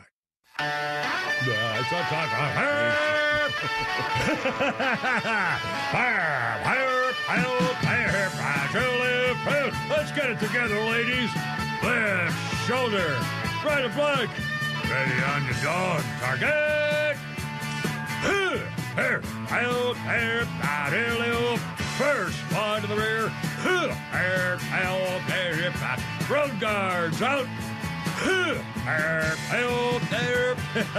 By the way, I'm just watching Fox News, and the White House is still doubling down, claiming that Texas stopped the people from saving those people from drowning. The only reason people are drowning in the Rio Grande is because of Joe Crime Family letting the people cross the river and get to the other side. If the wall would been had been working, they would have not gone to the river because they couldn't get to the other side, and they would therefore be alive.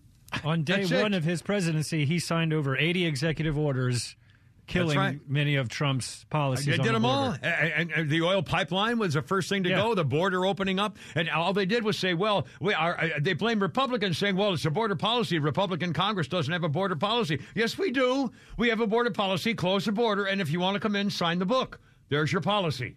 If you come to one of our immigration centers and you say, I want to be an American or I want to come to your country, we say, great, fi- uh, fill out this form and come back when it's time to be called. We'll call That's you. it. That, that's our policy. Look, Very good policy. We all know what's going on here. They're letting these people come in because they think we'll give up, we'll let them all be citizens, and they think they're all going to vote Democrat. Yeah. That's exactly what's. And the Republicans are letting it happen for two reasons: one, they're getting paid off to do it, and secondly, because they in the Chamber of Commerce think cheap labor. By the way, I saw a headline, I think it was this morning or last night, uh, on Fox News, and somebody was doing an investigation into the cartels and, and all this stuff. And uh, the headline said something like this I was astounded. Uh, every person that the cartel sneaks into America costs $60,000. That's how much the cartel gets. Every person they sneak in brings the cartel $60,000. I, I mean, so yeah. I mean, uh, you think anyone's going to stop this? Do you think the cartels are going to back off because they're afraid? The United, the United States federal empire is officially your enemy. It is working against the what the wishes and the hopes and the dreams of the American people. Everywhere you turn, trying to keep Donald Trump off the ballot. In fact, uh, by the way, coming up, you're going to hear. We'll, we'll do this here in just a minute. If you haven't heard the comments from Vivek Ramaswamy, uh, who was with Donald Trump last night in New Hampshire, getting ready for their uh, balloting next week. If you haven't heard it, uh, you'll want to. Also, where he got the inspiration for his comments on what he believes in. If you haven't heard it, you'll hear it. It's, it's kind of long, but it's it's really good. Uh, but first, we'll lead off with this update. Uh, latest news things coming in now concerning Donald Trump and being on the ballot in uh, states around America. The Maine Superior Court has now issued a stay on Maine's decision. They've, Maine wants to yeah Maine wants to bar Donald Trump from being able to run for president. I mean the balls on these people. Democrats. I, I mean, it's uh. Democrats. They, the Maine Superior Court now has issued a stay of the Secretary of State. The Secretary of State took it upon herself to say, no, we don't want Donald Trump in here. Uh, the Republican primary ballot pending a decision by the U.S. Supreme Court. So, Maine Secretary of State said he can't run. It's a girl named Shenna. Shenna Bellows. Ah, another woman in charge. Uh huh. Another chick. And uh, she said, "No, we're not going to allow Trump on the ballot." And the the Maine court said, "No, you can't. You can't just go ahead and do That's that." That's called I mean, fascism. it's unbelievable. Some girl says, "No, we're going to keep you off the ballot in order to protect the democracy." Which we don't have, but in order to protect the Democratic Republic, we, the best way is to not let them vote for it. Well, the first things Hitler did when he took control was to outlaw other parties. Yeah.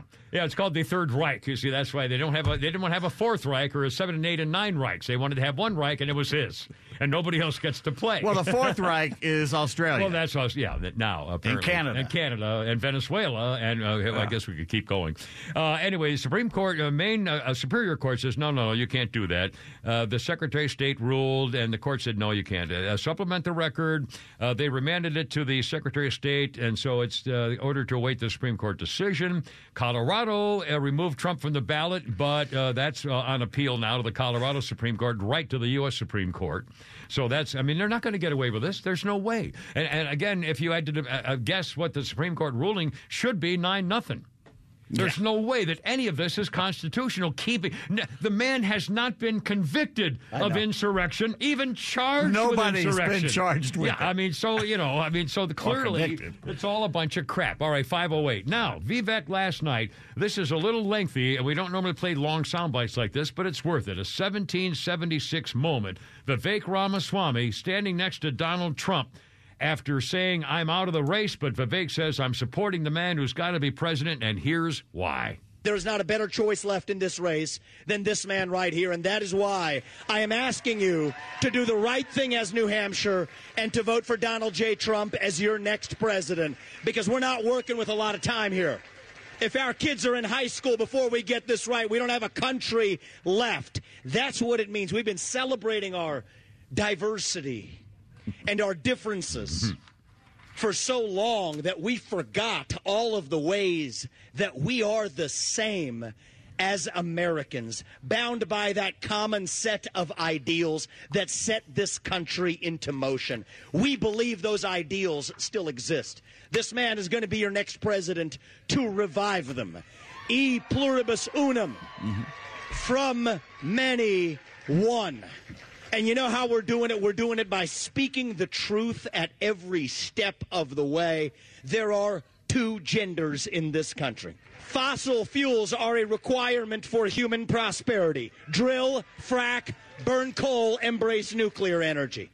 Reverse racism is racism. An open border is not a border. Parents determine the education of their children. The nuclear family is the greatest form of governance known to mankind. Capitalism lifts us up from poverty. There are three branches of government in the United States, not four. We Media. fight for the truth. We stand up for the truth. That is what won us the American Revolution. Everything right so far. That is what American exceptionalism is all about. That is what we are going to revive to, yes, make America great again. We're coming back and winning this in a landslide. We will not stop until we get this job done. Thank you all. God bless you and your families. Vivek with Donald Trump last night in New Hampshire. Their voting is on Tuesday, next Tuesday. And Vivek, uh, it's an incredible story. He admitted that it was kind of a religious experience the time that Vivek saw a famous personality delivering a speech about what he also believed in. And Vivek sat down as a little boy and said, I want to do that when I get older. And he did. And this, it, this is the reason that Vivek ran for president to make America better after hearing this commentary. I believe in rainbows and puppy dogs and fairy tales. And I believe in the family. Mom, Dad, Grandma. And Uncle Todd waves his penis. And I believe in eight of the Ten Commandments. And I believe in going to church every Sunday unless there's a game on. And I believe sex is one of the most beautiful, wholesome, and natural things that money can buy. and I believe it's derogatory to refer to a woman's breasts as boobs, jugs, Winnebagos, or golden bozos. You should only refer to them as hooters. And I believe you should place a woman on a pedestal high enough so you can look up her dress.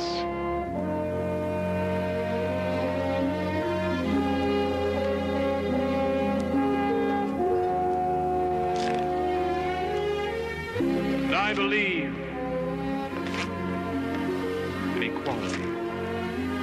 Equality for everyone, no matter how stupid they are or how much better I am than they are.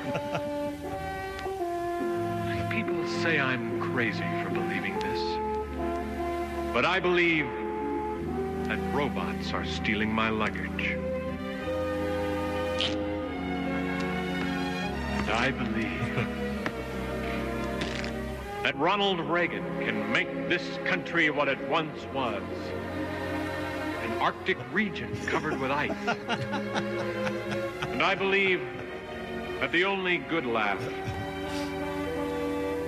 is the laugh you get from a professional comedian. And lastly, I believe that of all the evils on this earth, there is nothing worse than the music you're listening to right now.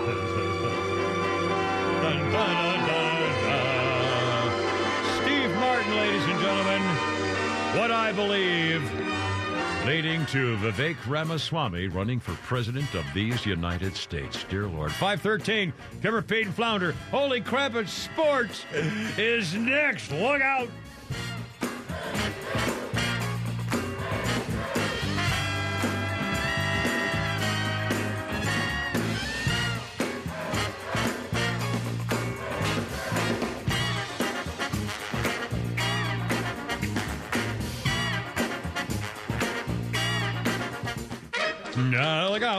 it's only the Kimmer, Pete, and Flounder. 518. Coming up, I have a sports birthday and a couple of sports historical notes.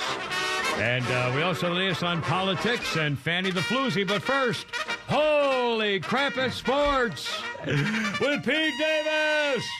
Unfortunately, we got sad news to start off with. Uh, Golden State Warriors assistant coach Dejan Milojevic, I hope I'm pronouncing that correctly, has died at 46 years of age. He suffered a heart attack Uh, he's a Serbian basketball star. He was dining with the Warriors coaches and players at a Salt Lake City restaurant, Oh, an Italian God. restaurant, and he started feeling ill, feeling ill, and they took him to the hospital, and he's passed away. Leaves behind a wife and two children. 40 what? Six? 46 years old. Holy Heart smokes. attack. So, mm. uh, good news here, though. I shouldn't segue to this, but Well, you know no, we got to keep moving. you gotta tell the story. Uh, Braves play-by-play man Brandon Gaudin named Georgia Sportscaster of the Year. So congratulations to them. Outstanding. Well, I, I took your place. That's not fair. You're the sportscaster of the year. Damn. Uh, what? Well, I could do play-by-play for baseball. I Oh. couldn't do it for football or basketball. I could do it for baseball. I am not as good as Brandon Gaudin. We should do a, ba- a Braves game. We should. They In should. fact, we. Uh, There's Flounder, no way they will let us go, anywhere go see, near. Go see one of the that. Scotts. We got like four Scott guy named Scott and got a couple of mics. And go to all those guys and tell them we want to do a Braves game. Yeah, that'll happen. That'd be great. Don't hold your breath. Oh, I think it'd be fantastic. Yeah, I did it one time, and you left in the first inning. Remember the three we of us over went there- there, and you there. left. You, I got to get out of here. I got to get prep. I got to get my show ready. Show ready. well, I was working. yeah, right. Those are the days you just you, you don't prep. You come in and you have fun. Well, you, that's you- right. You, guys can do that. Yeah, that would be wonderful. It's not like you can't keep working, Kimmer. no, I really can't. Because this just came over. Brett uh, McMurphy has tweeted this out. Former Falcons head coach Jerry Glanville Oh God. Has been named the defensive coordinator at Division II Northwestern Oklahoma State. He has 57 years of coaching experience, eight years as an NFL coach, joining the Rangers, who are one and ten last year. How old do you think Jerry Glanville is? Oh, my was, Oh, I love Jerry Glanville. It was so much he fun. had to be well. He's got to be seventy-five years old. higher, eighty. higher. Oh my God, 85. He's 82. Holy smokes! Ocho y dos. Ochenta y dos. for the Northwestern Oklahoma State uh, dancing ballerinas. Or He loves coaching, man. Wow. The, the Rangers. Good for just- him. He's the, the Rangers. Let's don't I'm cast for- aspersions. Hey, listen, good for him. He's probably going to. I'll bet they'll love him. I bet they will. Who doesn't love Jerry That's right. Glanville? But hey, Pods. Would get Hey Pod, right? Hey Pods. My only problem with him is he would play ACDC so loud Yeah, at the post game in the locker room you couldn't interview anybody. But he called everybody Pods, right? That's right, Pod. Podna Podna. left Pod. uh, Pod. Elvis tickets and stuff Yeah. like that, but he's very entertaining. Yeah, so entertaining. Uh, the the architect of the Gritz Blitz, I believe. That's right. I think Jeff Good Van Note had a few stories about Mr. Glanville Oh, that that he would- did. it was very Jeff entertaining. Fano, what a good guy. He is a great He's guy. Just what one of the one of the nicest sports people you'll He is. ever meet. Jeff Fano. He's a he's a Southern gentleman, and as he uh, introduce himself, Jeff Van Note of the uh, Louisville Van Note, Yeah, the Louisville. or the or the better one, The Kentucky Van Jeff Van Note of the Roswell Van Ah, well, there you are. That's even better. favorite.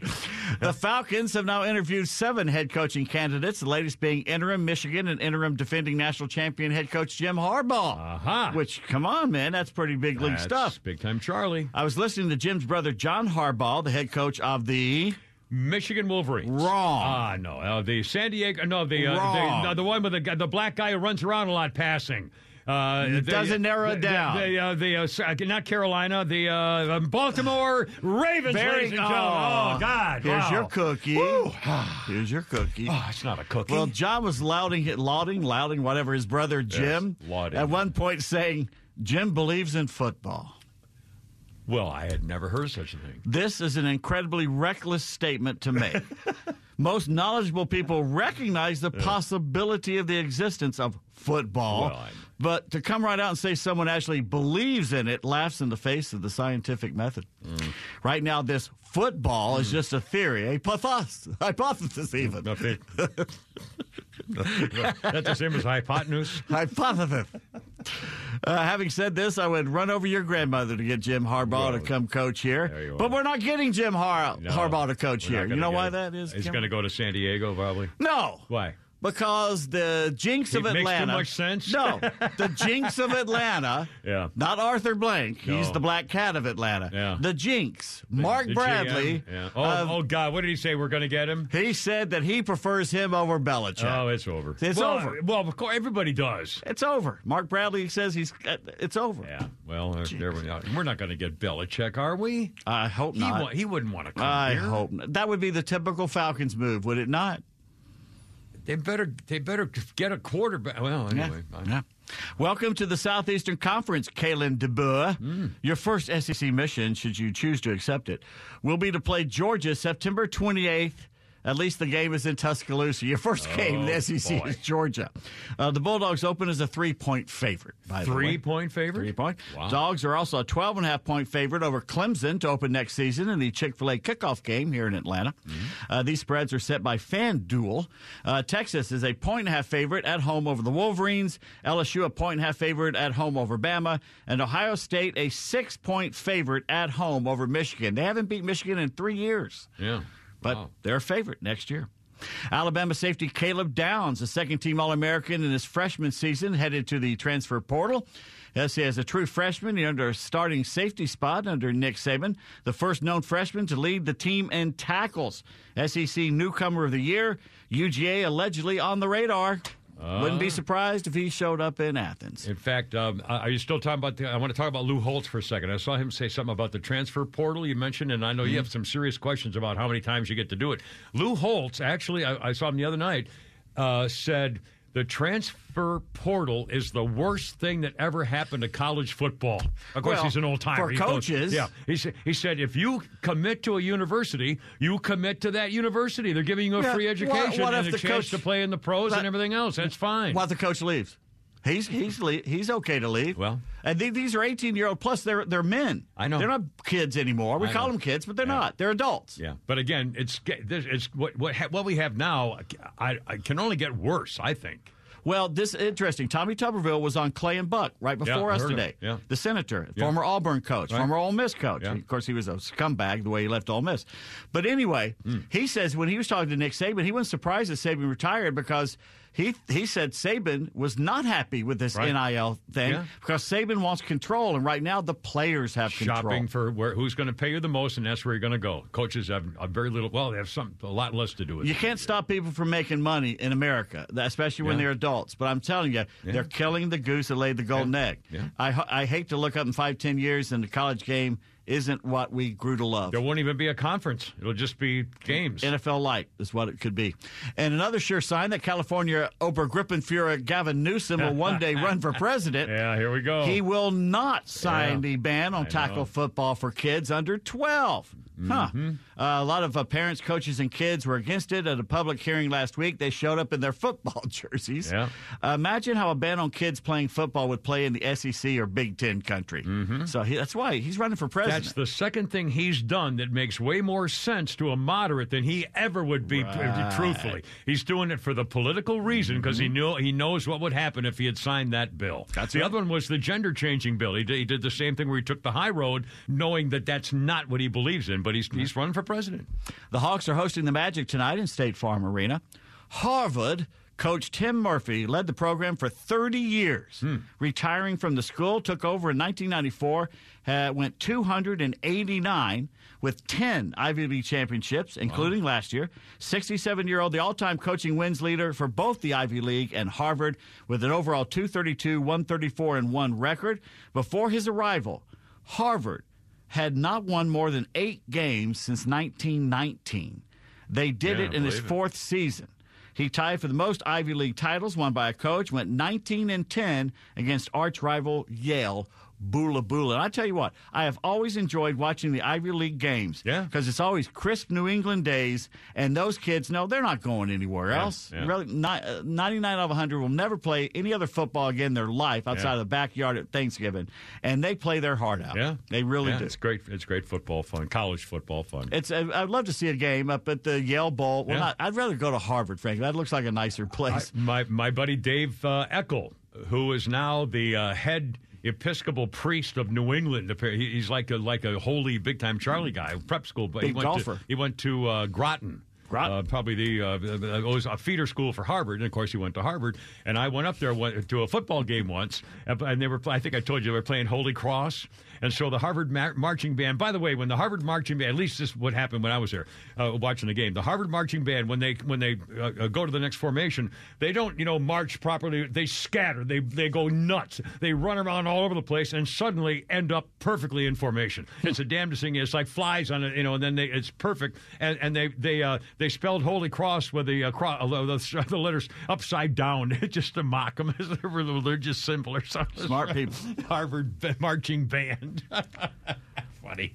When the Patriots held their news conference to announce Gerard Mayo was replacing Bill Belichick, by the way, Gerard, uh, who, who is African American, Oh well, then. uh, came Good. out and said today, of course, he he notices color and he noticed the, the color of the players because if you don't notice color, you can't notice racism. Oh dear God! If I was a They white got player, I a wouldn't go one. anywhere near They this got guy. a woke one at the New England Patriots. Yeah, well, of course, Robert Kraft right there. It's New England. You know so what? you he's got to be able to identify racism. Is that Yeah, what you're saying? he, he sees color. See, we were all taught that Dear we should God. not look at color. We should Uh, look wait, at the wait a content of someone's Luther King. character. That's Jeez. right. The same week of Martin Luther King talking that we should look at content of character, Which not the color of his skin. two days and you ago. have morons like Gerard Mayo coming out here and saying you should look at the skin color. All right, well, it gets even better. Uh, Pat's owner Robert Kraft, sitting next to him, had a little trouble pronouncing Mayo's brother's name, and this is what happened. Sherman? Sherman. I'll get it right. I'll get it right. Get it right. Well, we'll have to. No, it's all right. It's one of those black names. I'll help you with that. Did Kraft say that? No, Mayo. Oh, said he said, "Oh my God!" Yeah, it's one of those black names. I'll help you with that. So so so far, so two racial things in his opening press Yeah. conference. His, Basically, his daughter was uh, Listerine. Listerine, you get your hands off that thing there. That added a lot to the sports. Pepsodent, his helped. son, Pepsodent. Mr. Helper. Some Cowboys players, speaking anonymously, of course, are telling NFL.com that head coach Mike McCarthy and defensive coordinator Dan Quinn were stubborn when it came to adjusting to the Packers, and that quarterback Dak Prescott panics when his first read is not open. Around 40 people who attended the Dolphins Chiefs game in KC were treated for hypothermia. Yeah. The idiots who took their sh- shirts off and went bare chested treated for stupidity. And Georgia Tech football has now landed on the worst list you can get on.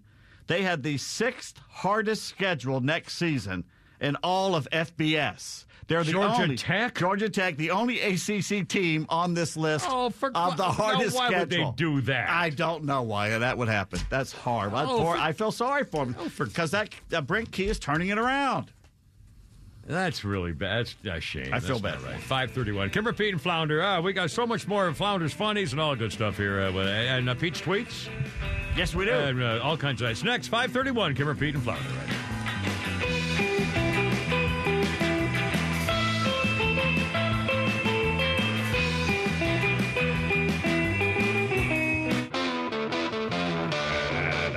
Da. The Stones. Hey. 535. Kimmer, Pete, and Flounder. 1063. By the way, on this date, speaking of the Stones, birthday time. Mick Taylor, 75 years old today. Yeah, you got yeah. shoes.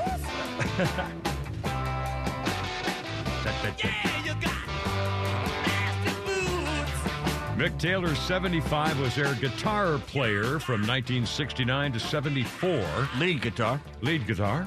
And when Mick Taylor joined the band, he was a non smoking, non drinking vegetarian. When he left the band, he was addicted to heroin. Not anymore.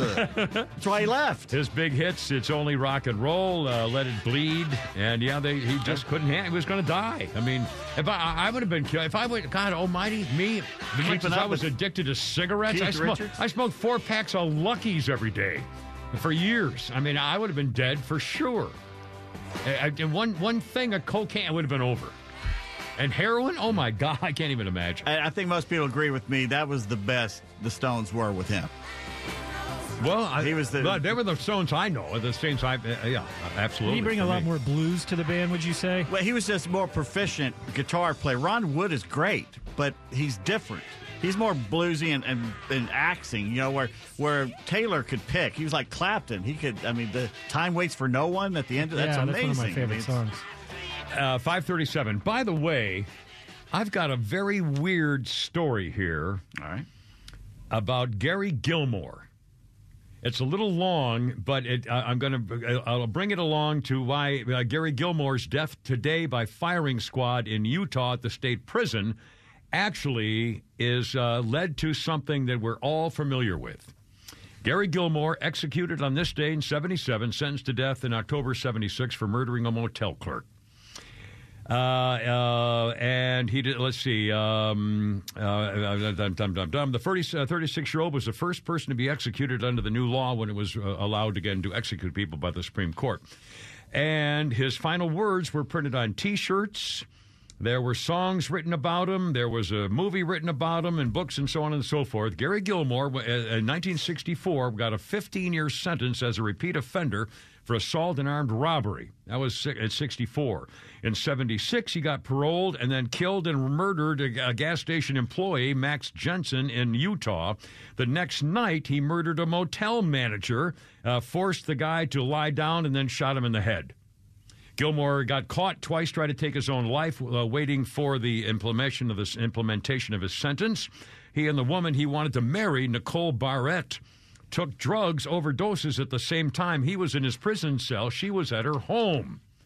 Uh, this girl also called on authorities to give Gary Gilmore his expressed wish of dying like a man without a blindfold. The normal practice for executions in Utah was for the condemned man to be strapped to an oak chair with a hood over his face. She said, "Take the hood off. He wants to die like a man." He tried. Uh, Gary Gilmore tried to kill him a second time and then a third time, and he called the executioner a moral coward. He said, "Man, you don't have the guts to carry out your law. You're a moral freaking coward." Well, eventually there was a firing squad of five men. Five volunteers used Winchester rifles. Four were paid 75 bucks. The captain who shouted fire was given an extra 15 or 20 dollars. They stood concealed behind a curtain with five small holes where they put their rifles through. When asked what his final words were, Gary Gilmore replied. And when he did, in 2015, an advertising executive named Dan Wieden saw Gary Gilmore's last words and they inspired him for something we're all familiar with now.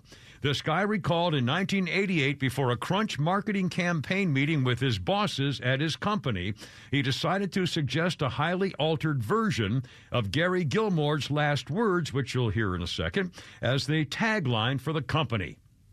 They were used in advertisements and so forth. Uh, it turns out that the advertising executive said they were having meetings uh, and they were had they had five different commercials. And the night before the meeting, he got concerned because there wasn't an underlying sensibility to all of them to tie them all together. So he remembered Gary Gilmore's last words. Gary Gilmore's last words before he was shot and killed were, "Let's do it." The advertising executive remembered his last lines and came up with just do it because of Gary Gilmore, and that's how Nike got their slogan. From Gary Gilmore's last words before they executed him.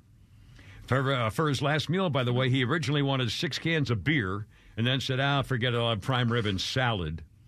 Uh, he offered his corneas, his bones, his nerves, and skin for donation for science, and his kidneys were delivered for research. Norman Mailer wrote a novel based on Gilmore's life called The Executioner's Song, won the Pulitzer Prize, turned into a TV movie of the same name in 1982. The advertising executive details how he was worried that an upcoming series of meetings lacked cohesion, and he thought of Gary Gilmore and said, Well, let's just do it. So Nike was put on the map by signing Michael Jordan. Mm-hmm. And they got their slogan from these guys. multiple murderers Shoot, shooting Gary Gilmore. Yeah, so basically. Nike was built on shooters. Yep, exactly. yep. Absolutely. No question about it. Uh, 551. By the way, a, a couple of good sports things I was going to mention and forgot uh, uh, earlier. Dwyane Wade birthday, a superstar NBA from the Miami Heat. Although, is he even still playing? Didn't he just retire? No, I think he just retired, didn't he? He's famous now for basically raising at least one, if not more than one kid that just doesn't know what the hell it is. Yeah. Yeah, they transitioned like a year or two ago, and both uh, him and uh, he's got an actor girlfriend that were just on board with it and pretty much All just woke and yeah. just stupid. Uh. Dwyane Wade is 42 today. Also on this day in 1998, speaking of weirdos, Dennis Rodman was fined $25,000 and suspended indefinitely. Uh, 11 game suspension would cost him a million dollars. He also agreed to pay $200,000 to a cameraman that he kicked in the balls. I remember that. I remember that game. yeah, I remember that. on the Bulls. yeah, 1998. Boom, pow. Uh, and on this day in 1995, the Los Angeles Rams announced they're going to move to St. Louis. That was 95. They moved back to L.A. in 2016. Are they still there now? Yeah, they're in L.A. And, who's SoFi the, and the Stadium. Chargers? Who, where are the Chargers? L.A. Same stadium. So the Rams and Inglewood. the Chargers, and that's right, the same stadium, and the, and the uh, the other team in California went to Las Vegas. Uh, Oakland. The Oakland Raiders Yes, are now sir. in Vegas. So we got two L.A. teams now, and the other L.A. team that was Oakland, then L.A., then Oakland is now and the in Chargers Vegas. started in L.A., Dear went to God. San Diego, and they went back and to went L.A. to back to L.A. That's just Random question, Pete. When you, as you were a sideline reporter for the Falcons, did you ever have a close call by getting hit by a player or a ball or anything Oh like yeah, that? oh yeah. Because I mean, you you kept your you, your head was on a swivel because you sit there and you knew you'd be dead if they hit you. It broke a lot of coaches' legs, basically just getting hit by a guy in the side. You you've definitely kept your eyes open. Wait, wait, from what now? From getting hit by a football player. If the play gets too close to the sidelines, you got your butt out of the pretty way. crowded. Yeah, wow. They're not fooling, and Yeah. they're much bigger than you, and they're wearing pads. Oh yeah, true. Not to mention, you're on the field, you just see how much faster the play goes. Every play, if you got, if you never been on the sideline and watch these behemoths, it's like like you've called it a car crash. It's Yeah. like sumo wrestlers.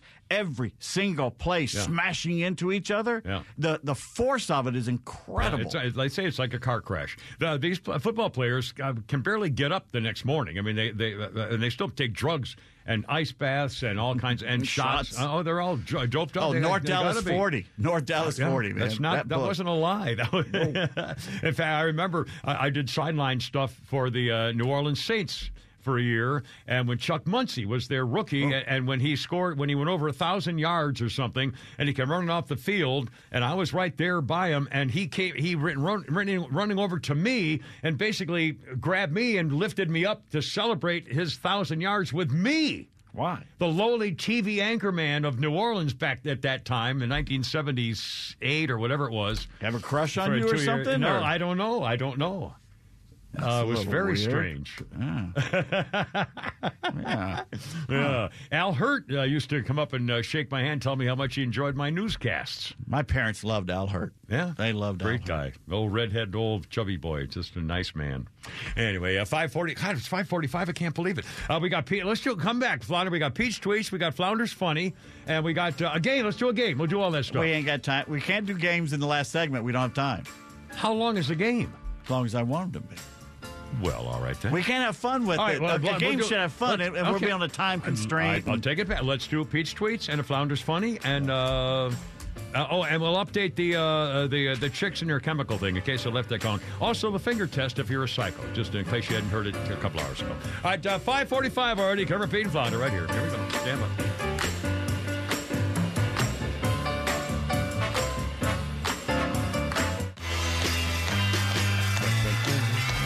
Five forty-nine. How you doing? It's only me. It's only the Kimmer with Pete Davis and Flounder and the Monkees. And not just Stepping Stone. It's a TV series. These were, these were, this was not a band. It was a bunch of actors who got together to become the Monkees on TV. And on this day in 1966, NBC bought the Monkees series, putting it on their autumn schedule. The series centered on the adventures of the Monkees, a struggling rock band from Los Angeles, California, introduced a number of innovative new wave film techniques to television. I, I kind of, I'm trying to remember. Very fast-paced They do, yeah, they do cutting, cartoon editing. stuff. Yeah, it was kind of a uh, Fast-paced editing. Yeah, yeah. In the mid, of course, this was like uh, uh, Laugh-In. This was same uh, a period of time when Laugh-In, when things like that were sort of happening on TV. A Hard Day's Mid, Night, late 60s. the black and white Beatles film. Yeah. They they stole a lot from that yeah, too. Yeah, yeah. Again, this '66 and uh, that part of the of the uh, of the country and the TV stuff. That's cool. Uh, the Monkees, quick birthday list or two. Uh, let's see. Connor Cruise is 29, the adopted son of Tom Cruise and Nicole Kidman. He was in the Red Dawn reboot and the 2008 Will Smith movie Seven Pounds. Connor Cruise, Tom and Nicole's kids. Never heard 29. Uh, Calvin Harris, the Scottish DJ who did This Is What You Came For with Rihanna. And uh, Calvin Harris is 40 years old, one of the many men who al- also had a contentious breakup with Taylor Swift. Her song, I Did Something Bad, apparently is about Calvin Harris, who's 40 today. What, what, messing with a Scotsman? I don't know any Scotsman. I guess you didn't take her out to the expensive restaurant. sorry, no, that was, I Oh! don't, I'm so sorry. I Oh! saw it's a cliche, it's a generous, I, I know it's wrong. It's okay to say that I- about Scott. I know that's racist. I know it's racist. those all those white Scott people. They're the whitest people in the world. I think. They're thrifty. They're very thrifty. Very thrifty. They're concise in their uh, spending plans. Uh, and by the way, I'm not making this up. 1953. You're going to get a kick out of this because you make fun of me. This is a day in 53 in Canadian history and spread immediately to other countries around the world. To ladies, it meant size does not matter, at least when it comes to ladies' feet. For centuries, especially in the Asian world, baby girls' feet were subject to binding to keep them small and feminine. Women were very self conscious about their shoe size. Uh, with women now in the workforce, again, that was 1953 after World War II, everything changed in uh, Canada and America, a lot of countries, and it changed where women now were in the workforce and we're saying, now, wait a minute. It used to be that women would go out of their way. I remember there was a series. I remember uh, I Love Lucy actually did a story once where she and Ethel, or whatever her friend's name was, went into a shoe store, and Ethel told the guy, "I wear a size six. And the guy came out with a size six, which she wore a twelve or something. and they made a joke about the, you know, pretending they were. I mean, this was a thing. Now you may not be old enough to Flounder. You probably never heard of such a thing, but this was the thing with women. Uh, when you, when you would go to a bowling alley and have to rent shoes, girls would try to rent a different shoe because it had the size on the back of them. And they didn't want people to say they had wore a size 10 shoe for a girl or something. I'm telling you, this was a thing. Something else they lie about. Yeah, there you go. And in 19, well, they didn't know much about the size, inches, the number of uh, you know Oh, anyway, my, uh, measurements and so Still forth. Anyway, inches. 1953, this day marked the beginning when women started wearing shoes that fit. Because and they also got rid of their high heels. They wanted to start wearing on this. This was the beginning of women wearing shoes not only that fit an actual their real size, but also a lower high heel. This was when shorter heels came in, so women could still be dressed up for work wearing a heel, but it was only a one inch heel or a half inch. Mm-hmm. I don't know how they not- do it. I don't know how they do it. When we were kids, you know, you you go, be going through your parents' closet. I, used go- I wore my mother's high heels to see how they did it. and it's like I, there's no way I No, could you- do that. There's no, you can't do it. I remember as a little boy saying, "How the?" And I'm flopping. I, I broke my ankles. I know. anyway, they demanded less height in their heels and for the working gals, sizes that fit, and then it went over to their clothing. All of a sudden, work clothes, designers started coming up with the chic work outfits and stuff. Mm. It all started in 1953 with women's feet. Okay. And they said we need a, a whole deal here. Uh, kind of cool. All right. Five fifty three with a Kimmer Pete and Flounder. Uh, should we do a little tweet to Rooney? Have you got a little? Uh, uh, have we got Flounders? Uh, we'll do Flounders findings later toward the end. In fact, I should have back timed it so I can know. A couple of quick updates. Uh, one quick update. Hold on. Uh, I got it right here on my iPad. Uh, stand by. Uh, more than a dozen Democrats in the House today have formally rebuked President Scumbag over his border and immigration policies. Uh, the lawmakers passed a Republican led resolution denouncing President Showers with Daughters' plan to open the borders, condemning the national security and public safety crisis along the border, urging President Potato Head to end his open border policies. 14 Democrats voted with the GOP, including Henry Cuellar. We just talked about that lying slime bag from Texas who claimed that Texas stopped those people from saving the drowners. Uh, let's see who else. Uh, Jared Golden from Maine. Uh, we don't care about all these people. Uh, it's a pointed message, largely symbolic. Talks are underway for a new border security compromise. We don't need a compromise. We have a border plan. Close the border, and when they want to come in, go to the immigration section, uh, section, uh, uh, border policy of stations, and say, "I want to come into America." And they say, "Fine, sign here, and then come back when we call you." Boom! There's your policy. As well, we have it. All right. Unbelievable. Yeah, five twenty-five. Oh, hold everything. Here we go. Performance issues and I figure if I waited long enough. no, we got tweets. We got Pete. We got Pete's tweets. The FBI Yes. either has cojones the size of truck tires, No. or they're ignorant of their own sordid history. Monday, on Martin Luther King Day, the FBI tweeted this This MLK Day, the FBI honors one of the most prominent leaders of the civil rights movement and reaffirms its Oh. commitment to Dr. King's legacy of fairness and equal justice for all. This was while they released secret files. No, no, to which a citizen fact checker added the FBI engaged in surveillance of King, attempted to discredit him, and used manipulation tactics to influence him to stop organizing.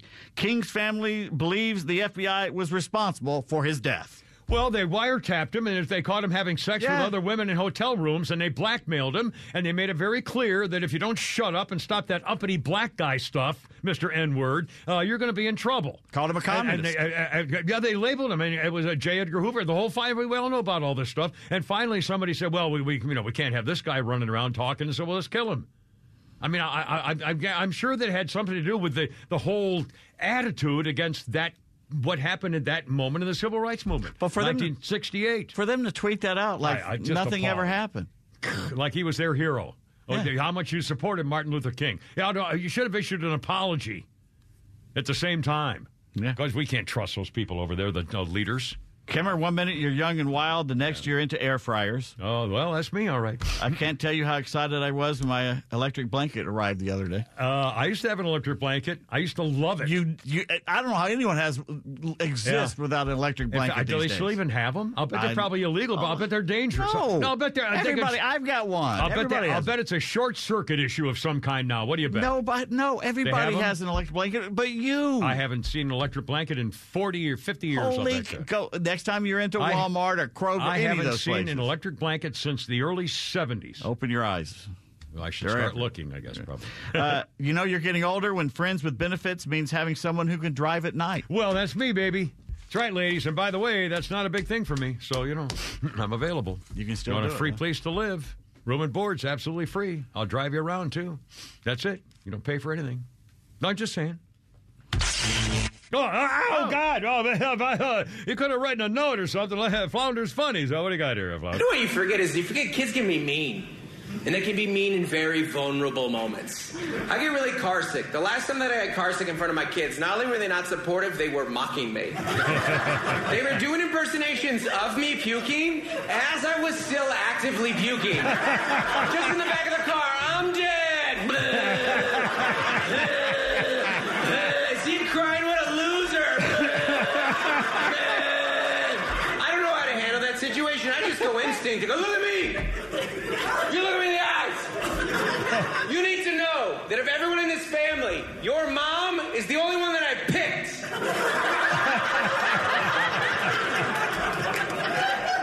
But I can feel that split the room a little bit. Some of you are offended, and the rest you're like, I need to write that down. That is amazing.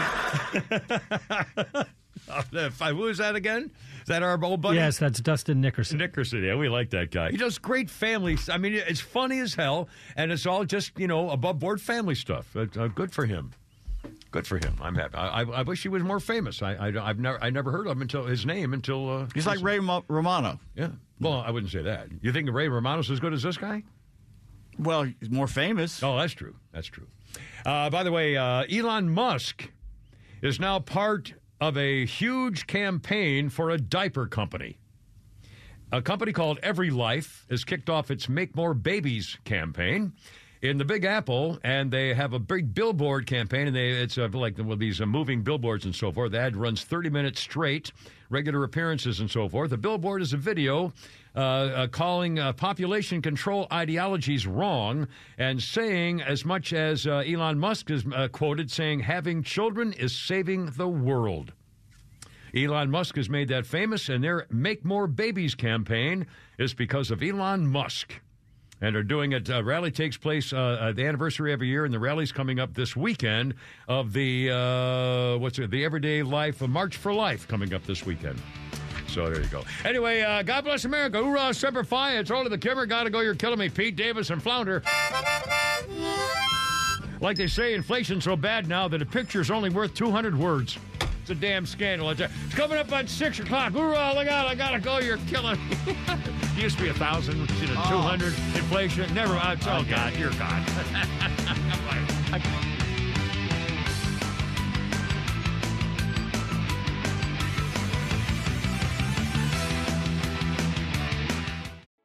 Spring is here and baseball is back. You can't forget the Derby. I love the hats. Do you have yours yet? My hat, I treated myself to a whole outfit. If you want to be able to treat yourself, then you should check out the Nest Savings Account at LGE Community Credit Union, where they want you to reach your savings goals faster. Take it from a pair of 680 The Fan wives. Head to lgeccu.org to find out what makes their team number one in Georgia. Support for Extra 1063 comes from Natural Body Spa and Skin Remedy, celebrating their 35th anniversary and offering gift cards in store and online. You can discover Mother's Day and anniversary presents online at Natural Body Spa and Skin Remedy at naturalbody.com. The fan is ready for Brave season. Are you? 3 1 smoked high in the air, deep center field, and heading for the horizon. A home run by Olson. We're streaming every game of the Braves 2024 season free on the 680 The Fan app.